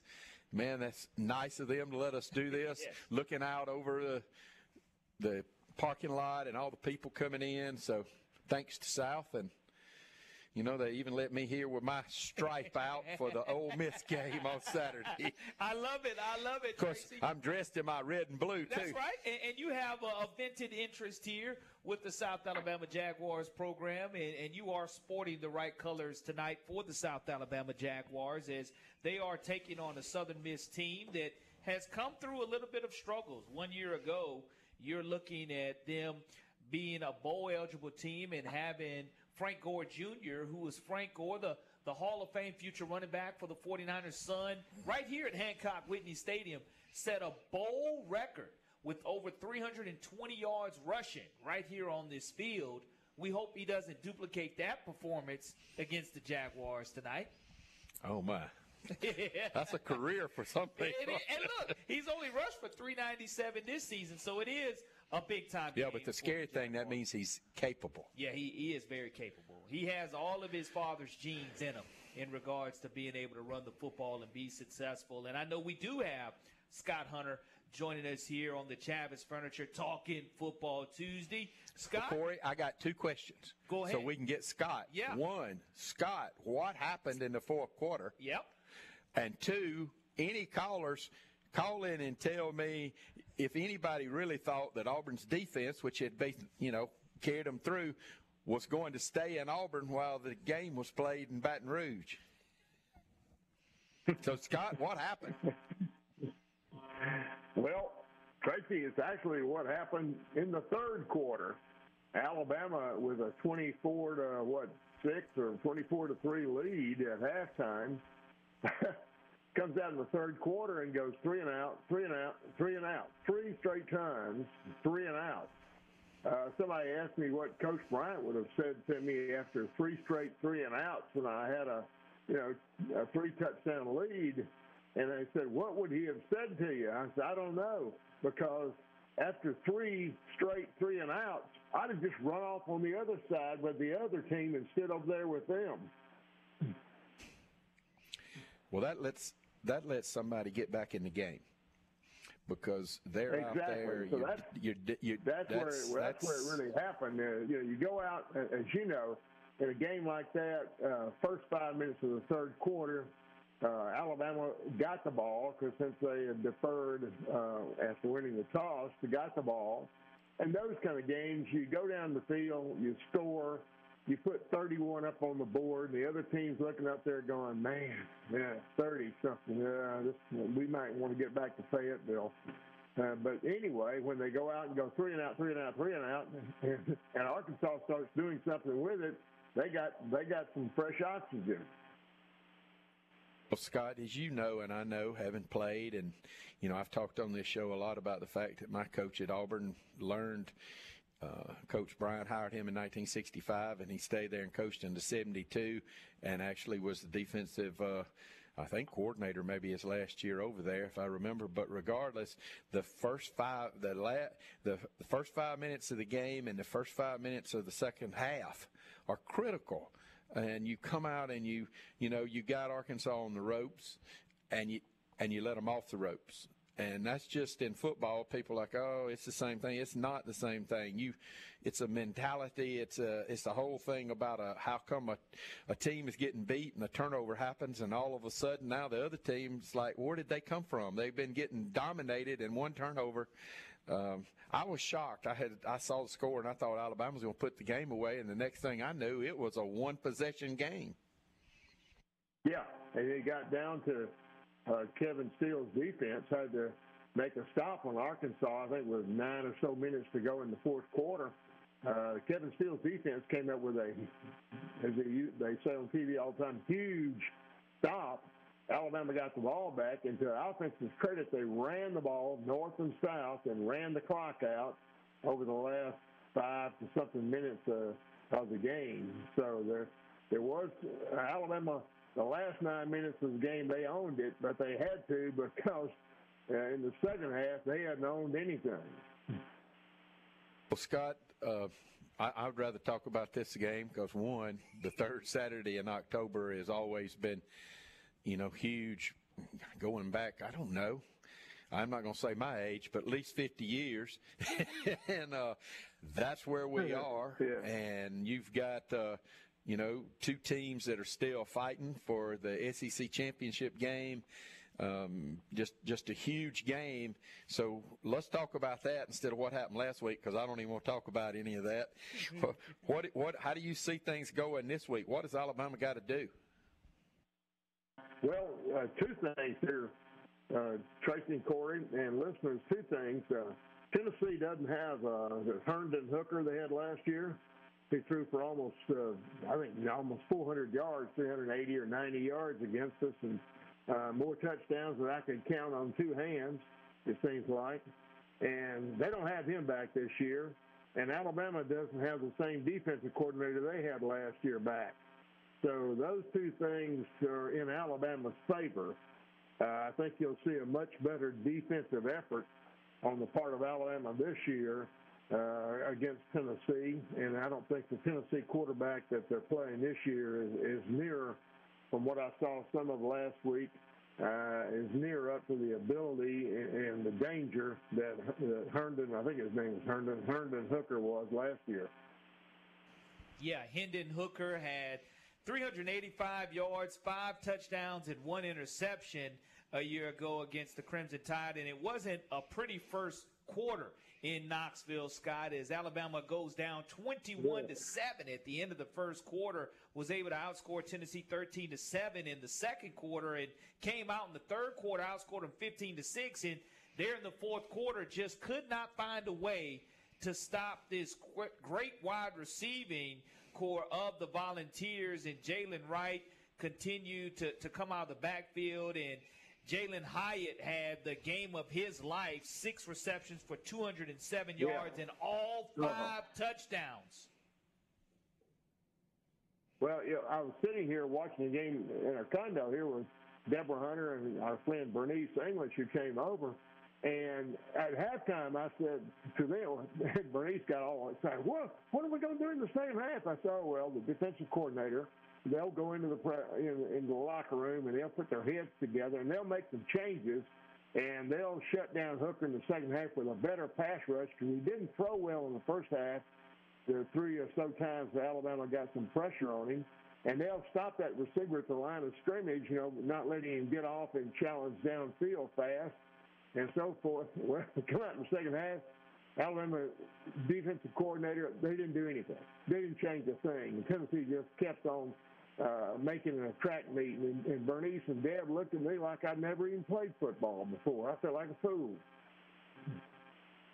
Well, Scott, I, I tell you, you know, when talking football comes on, we always have Jerry that loves to talk to you guys on a week to week basis. And Jerry, welcome to the Chavis Furniture Talking Football Tuesday.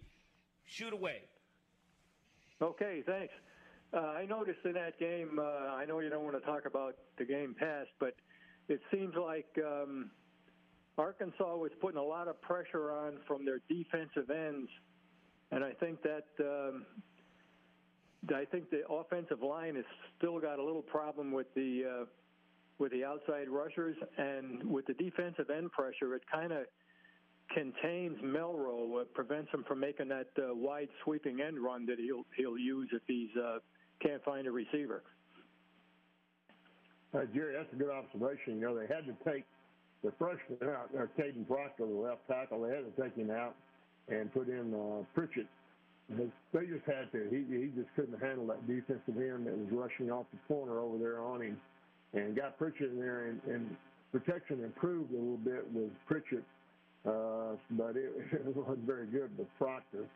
So, you know, Alabama's number I don't know, 130 out of 133 in the whole NCAA football statistics in sacks. I mean, not getting sacks, but being sacked. I think Alabama has like 41 sacks. So, I mean, that's terrible, terrible. And it's a combination, as you observed, offensive line uh, having some breakdowns and Jalen Milroe holding on to the ball too long. And, and go back to Deborah Hunter, the only piece of advice she ever gave me after all the years of football, college and pro that we were around each other. And when I was with the Falcons, one day after one of the games, I got back to to our place up there where we're living in Georgia. She said, Scott, you got to get rid of the ball faster. Milroe has got to Okay. take that same advice. He's got to get back.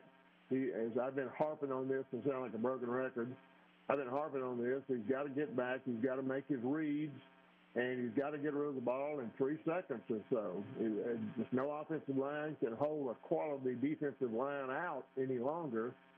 Uh, more than that. Yeah, I was going to uh, ask you too. What do you think about uh, his uh, developing with regard to his mid-range passing game? It would seem to me that would be uh, a double-edged sword. It, it kind of minimizes the chance of a safety blitz, and uh, you, you have uh, you get the ball away quicker.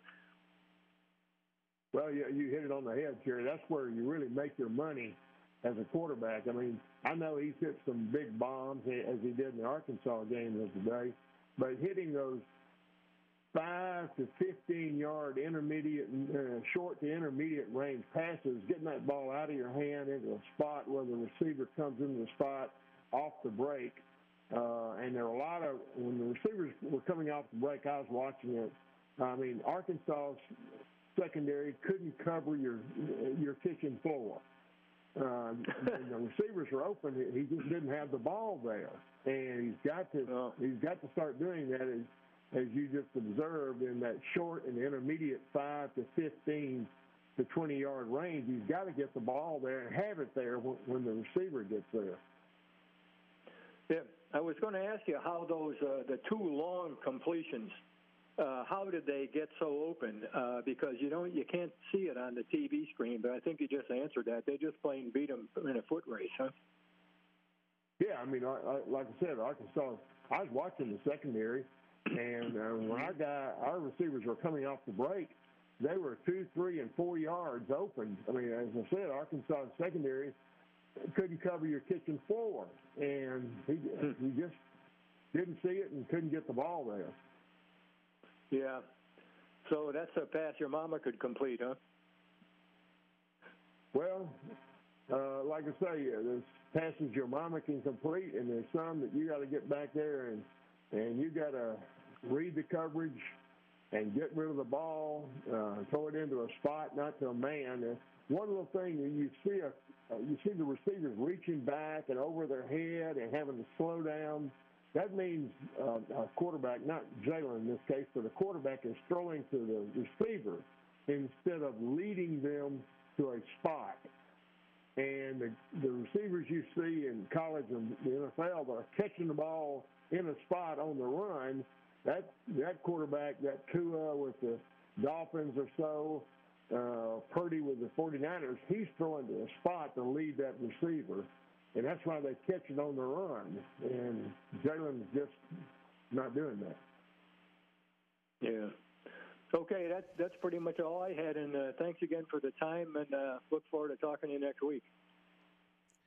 Always All right, Jerry. appreciate you, you. Jerry, Thank you. for calling in to the Chavis Furniture Talking Football Tuesday here on WNSP 105.5. And on the other side of this break, we'll catch up with Scott and Tracy about their games this week. A little bit of analysis there by Scott in regards to what Jalen Milroe needs to do a little bit better job of moving forward in the third Saturday in October.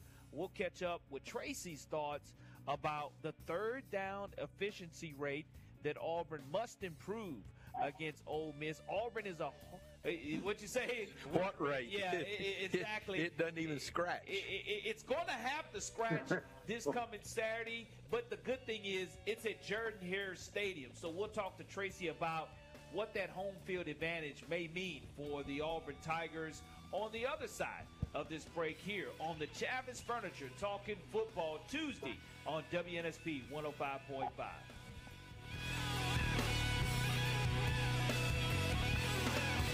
This is Will Herring, a member of the Auburn family. When I'm in Mobile, I listen to WNSP 105.5. Welcome back to Chavis Furniture's Talking Football on 105.5 FM, live at WNSP.com and on the Sound of Mobile app. Once again, Scott Hunter and Tracy Turner. To the Chavis Furniture Talking Tuesday football with Scott Hunter and Tracy Turner, Corey LeBounty, Nick Wiggins in the studio. Joining us and Tracy and I here on the campus of the University of South Alabama, where the Jaguars taking on the Southern Miss Golden Eagles. 6:30 kickoff. If you're able to come on down, tickets still available for the South Alabama Southern Miss matchup tonight and there's no bad view in the house. Beautiful football weather, just as there's going to be in the third Saturday in October, Scott. I know that very often, you know, here lately, this third Saturday in October matchup doesn't happen on the third Saturday in October, but it's beautifully met to where October 21st is truly the third Saturday in October. Take me back to your Alabama playing days. I know I asked you about a couple of weeks ago. What were your biggest homecoming memories? But the third Saturday in October, why does that rivalry just mean more to Alabama fans, even more so to some than the Auburn rivalry? And what is your biggest Tennessee memory in the third Saturday in October? Well, you know, Alabama and Auburn didn't play from like I don't know, 1908 to 1948, so a lot of the older people who would go to the games when I was playing. And, you know, Tennessee was the key rival year in and year out. And back in those years, um, the 40s, 30s, 40s, and so forth, uh, whoever generally won that game would generally win the SEC. But, uh, you know, Alabama started playing Auburn, and Auburn has kind of progressed to being the, the top, I guess, uh, if you will, uh, rival. But however, Tennessee, especially when you get out of Mobile, but you get up into the Birmingham area and go north toward Huntsville, man, Tennessee is still a huge rival up there. Uh, but yeah, on the, on the sad side, with the conference schedules changing next year, uh, this is probably the last time you'll see Alabama and Tennessee on the third Saturday in October because it looks like after this year, a team is going to only have one common opponent. And of course, Alabama and Auburn would be their each their own common opponents, and the Tennessee Alabama game would go away on an every year basis. And my, I guess, uh, you know, I'm always saying I don't remember the games we won big, but I remember the ones that we lost by a point or two. And my sophomore year, we played Tennessee up there, and it was back and forth. They had Richmond Flowers. They scored early. We started coming back, and then we went the length of the field in the fourth quarter uh, to score I hit Donnie Sutton with a pass in the end zone. He made a great catch, and I got hit pretty hard on in a private spot on that one and went out. And uh, Coach Bryant put the other quarterback in to go for two, and he didn't have a good throw. And so we're down ten to nine. We onside kick, got the ball back, went right back down to the 17 yard line, and. They had first they had put the rule in that first year they put the rule in when you get a first down the clock stops. Well, we didn't have any timeouts. We're on their 16, 17 yard line, so I just tapped my center Richard Grammer on the tail. He knew what the deal was. Everybody else was set up for a pass play. I just hit him. He snapped the ball, and I jumped forward to make the first down. Referee stopped the clock. I went running off the field yelling Clock stop. Get the field goal team. Get the field goal team. And Coach Bryant realized then what was going on. He got the field goal team out there. And unfortunately, we had a little bit of a high snap. Mike Dean uh, couldn't get the kickoff as well as he wanted. Tim Priest, their corner, got just a finger on it, and we lost 10 to 9. And then I still go up, when I go up to Knoxville, I can look at that place and say, man, what a, uh, still, that still eats me. Yeah, I know how that feels. How about 17 15? Not kicking a field goal from the one yard line with about two minutes to go. So I feel for you, Scott. And of course, you know, we lost one of those at Rocky Top. Uh, 14 to 10, we fumbled at the one yard line my freshman year. That's the famous Coach Dye speech in the locker room. There are going to be days when you lay your guts on the line and you don't have a mm, thing to show for it. And how do you do? Yeah. You lay them on the line again and again and again. And, you know, that's where he was teaching us some things about football, but it ain't just football. It's about life. You know, you get up and you go to work and you come home and you're worried about your kids and you're worried about mama and you know old car's barely running and you have to fix the water pump and you don't seem to have a mm thing to show for it. But what do you do? You get up the next morning, and you go back to work. I heard that He's heard that story, too. Scott, hmm. when, when you do, you just mentioned your moments and your memories from the third Saturday in October, and you know divisionless football coming to play in the SEC next year. I know that Alabama. You, you look at their performance versus Arkansas, and you quickly you enjoy that for 24 hours, and then you do prepare for the Tennessee Volunteers. When a team beats you the way Tennessee beat Alabama last year, whether it was on uh, a missed field goal opportunities or whether it was on the same pass play, not once, not twice, not three, not four, but five times. What do you think Alabama's mindset is going to be? Because Coach Saban said in his press conference yesterday, hey, this rivalry means a lot to a lot of different people. And you mentioned earlier why it means so much. But what is the players' mentality? Do you think they're thinking about last year's final score and what occurred on the field and the storming of the field at Neyland Stadium, the, the tearing down of the goalpost, and just what is at stake for Alabama going into its bye week? Well, uh, you got a good point there, Corey. You, you, think about those things maybe during the week, you know, back to what happened last year and so forth. You think about those a little bit, but by and large, you know, you're getting ready to play the game. You're getting ready to do what you've got to do, execute the strategy, and so forth. So you kind of begin Thursday, Friday, forgetting about all that stuff that happened last year, and you start thinking out, okay, Saturday afternoon, uh, in this situation, what am I going to do? Uh, what's the play call? What's the defensive call? You know, you start getting your head into playing the game, and uh, then you forget about all that other stuff. Scott, we'll take a quick break right here, and we'll jump in on the other side of this break on the Chavis Furniture Talking Football Tuesday and talk about what Auburn has to do. Coming off of their bye week, they didn't perform the way a lot of people expected them to perform down in Death Valley. We'll get Tracy's comments about do you go with two quarterbacks on the remainder of the year and what's the game plan against the Ole Miss Rebels coming to Jordan Hare Stadium. We'll be right back here on a Chavis Furniture Talking Football Tuesday on WNSP 1055.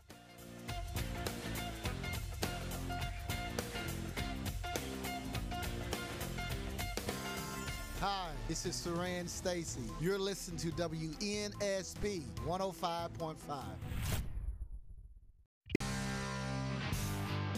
Welcome back to Chavis Furniture's Talking Football on 105.5 FM, live at WNSP.com and on the Sound of Mobile app. Once again, Scott Hunter and Tracy Turner.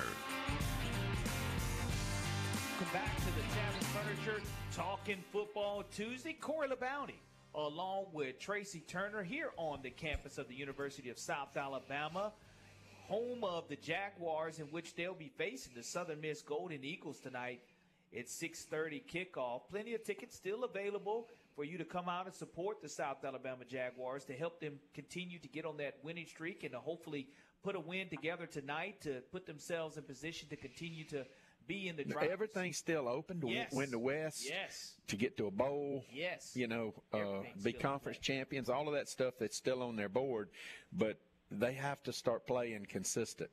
The the defense that played at Oklahoma State Yep. has to show up for both halves. So we, you know, we come down here. You mentioned off the air, Central Michigan, everything looks great. It's fourteen to nothing. There's two three and outs, and the next thing we look up and know, it's uh, 27 24 or whatever, you know, South's in a dogfight, and so they they get ahead, and then they can't hold them. They drive all the way down and score with 10 seconds to go in the game. So that's just wasn't consistency. And that's what the biggest thing is for this Jaguar program tonight. Hopefully, we'll see a four quarter performance the same way we did in Stillwater, Oklahoma, and in Monroe, getting their first ever win at Louisiana Monroe on the 7th of October. And Tracy, the, the struggles at Auburn coming off the bye week. I think that you look at the first quarter, LSU has the number one total offense in the SEC. And the defense can only hold Auburn for so long. It's kind of like that dam that continues to, to, to spout off cracks and cracks. And sooner or later, you know that those cracks are going to ultimately lead to a huge flood. Don't and, I understand that through the first quarter and a half, Auburn never made a first down? through the first three the drives had negative yards. But what, what, why not run the football? That's one of the question marks that I have because you're coming off a performance in which you were able to gash the number one defense in the SEC that had not allowed over 100 yards rushing in Lord knows how long, and then all of a sudden Auburn doesn't pass the ball until maybe the third or fourth possession. Not having the football, but just not coming out running the football with the backs that they have to give themselves a chance to bleed a little bit of the clock and to be successful to test this LSU defense. You, I, am I'm like Coach Freeze. I don't know if anyone saw, but I was just looking right here. Quote, we had no answers. Yeah. I, I, so was, that's one tough. thing that ha- people – I think like about Coach Freeze, he'll just call it the way it is. If it's brutally bad for him and his staff and the team, he'll just call it that way. And it was just a bad night. We, what's the old joke on the Three Stooges? We we couldn't throw the ball, or we couldn't run the ball, or we couldn't catch the ball. That's it. the three phases right there of Auburn. Now, with Ole Miss coming to town, Jordan Hare Stadium is where this game is taking place, and it could be a bigger game in regards to Hugh Freeze being the former Auburn coach and the energy that Auburn's going to give knowing what this game means, not only to getting their first conference win, but to, to Hugh Freeze beating oh, oh, well, you, Miss One, you would hope. You know, I, I know there's been times I'd go when I'd have legal cases up around Lee County or something, I'd stay at Coach Dye's farm, and of course that meant we'd get up and go to the torch and have breakfast. And he was telling me that uh, he felt bad about my senior year because normally in that Auburn Alabama game, you don't have to do anything for people to be ready. yeah. All right, you don't you don't have to. It, it's natural, and he was complaining about the fact, you know, look, I thought everybody'd be ready, and we weren't ready. We came out, and Alabama was ahead. Uh, let's see, it wound up uh, 17-15. I, I think they were ahead 17-3 at half or something, and you know we scored and fought back and had a chance, and uh, so that's the thing. In this game, you would think that Coach Freeze doesn't really have to do anything to have the people, the players, mentally sharp, having watched film, focused, and ready to play. Now, I want the fans to have the same enthusiasm, and that's tough. You know, you, you, you see them get beat so bad in Baton Rouge, but if they have the same enthusiasm and the same energy they had against Georgia, that's 10 points. That was worth 10 points in that game. That enthusiasm never let them get them get down. That big that big momentum, that big M, that it, it was there. So I hope the fans are ready. Uh, it's a stripe out game, you know. You're supposed to know from your ticket you wear white or you wear orange, you wear blue. I think it's orange and blue, so yep. the stadium will be striped. So something to keep the fans in it because they can help the team. Yeah, and that's a lot of juice and energy that we saw coming out of that Georgia game at Jordan Hare, one of which Auburn jumped on the Georgia Bulldogs 10 to 0 and the fans were felt by the players in regards to the energy being reciprocated and you know if it's not for Georgia just being Georgia the number 1 team in the country Auburn takes that win away from the number one team in the country. And and Scott, you can relate to to what this home game is going to mean to the Alabama Crimson Tide taking on Tennessee at home and having an opportunity to, to do some things and, and to, to, to let everybody light up that cigar and, and to get the smoke going at Bryant Denny Stadium. And it's a lot of fun for the fans to be able to know they're able to light it up and to, to not hear Rocky Top time after time after time. There's nothing better than going to an Alabama Tennessee game than only hearing Rocky Top only played like maybe six or seven times. Just About once. I- I- well, you know, you're going to play it at the beginning of the game. At the once. And that's enough. halftime. That is enough because it drives me nuts. But Oh yeah, because you wake up Sunday morning going, hate that song. What you think? What you think, Scott? What you think about that?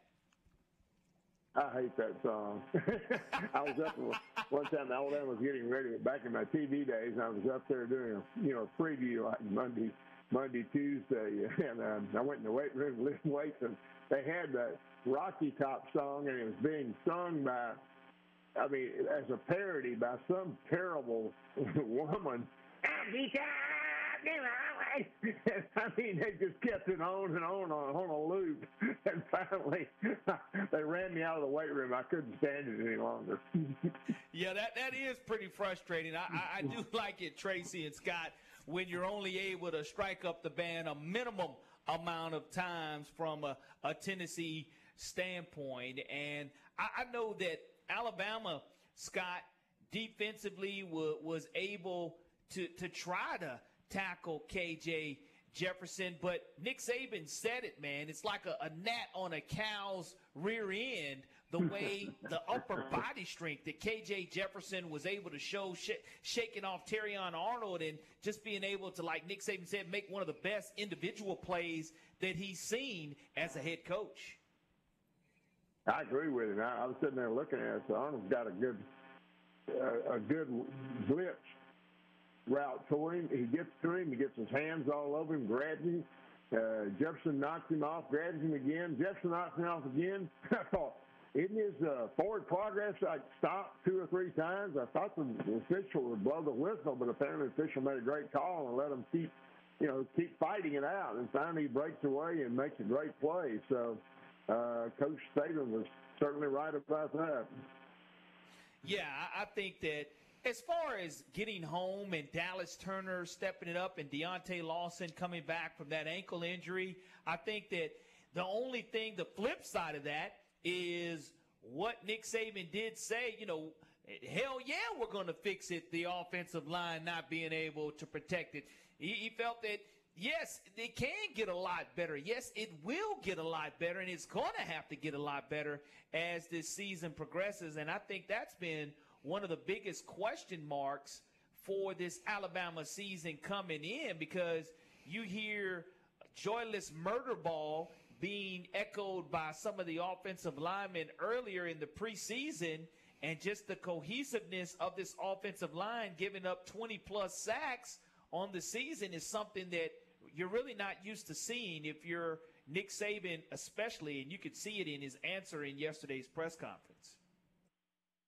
Well, again, going back, and I guess the listeners hear me say this all the time, and I'll just keep saying it.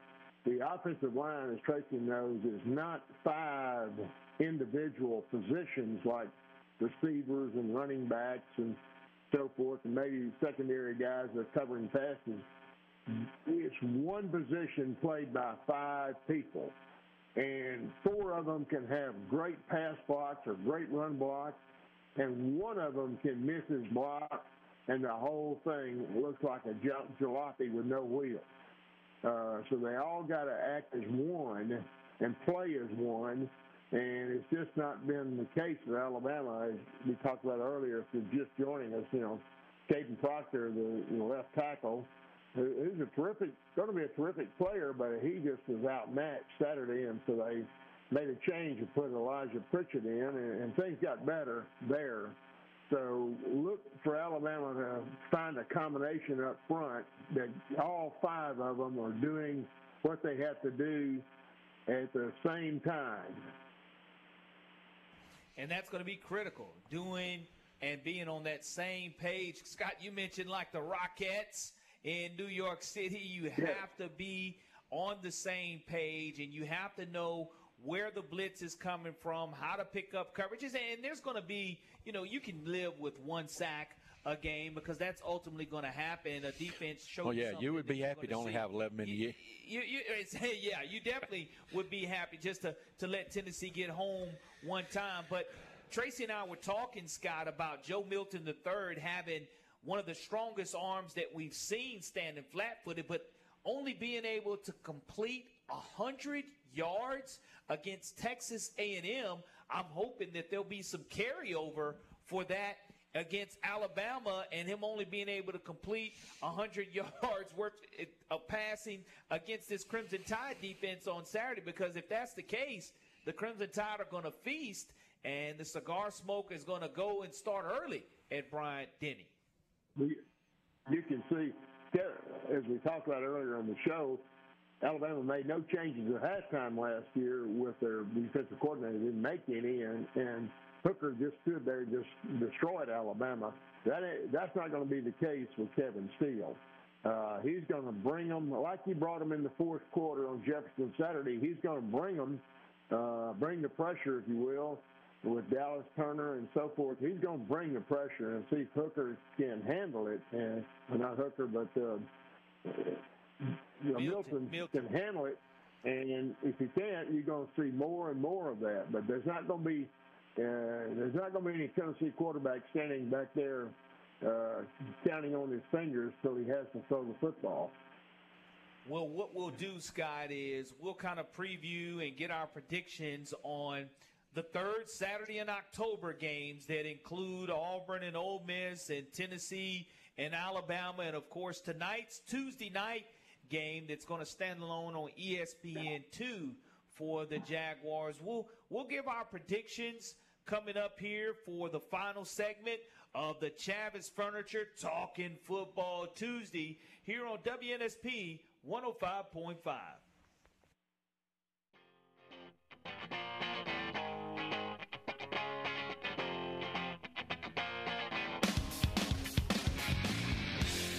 Hi, this is Bo Mattingly, co-producer of Training Days, Rolling with the Tide. If you're listening to WNSP 105.5 Mobile.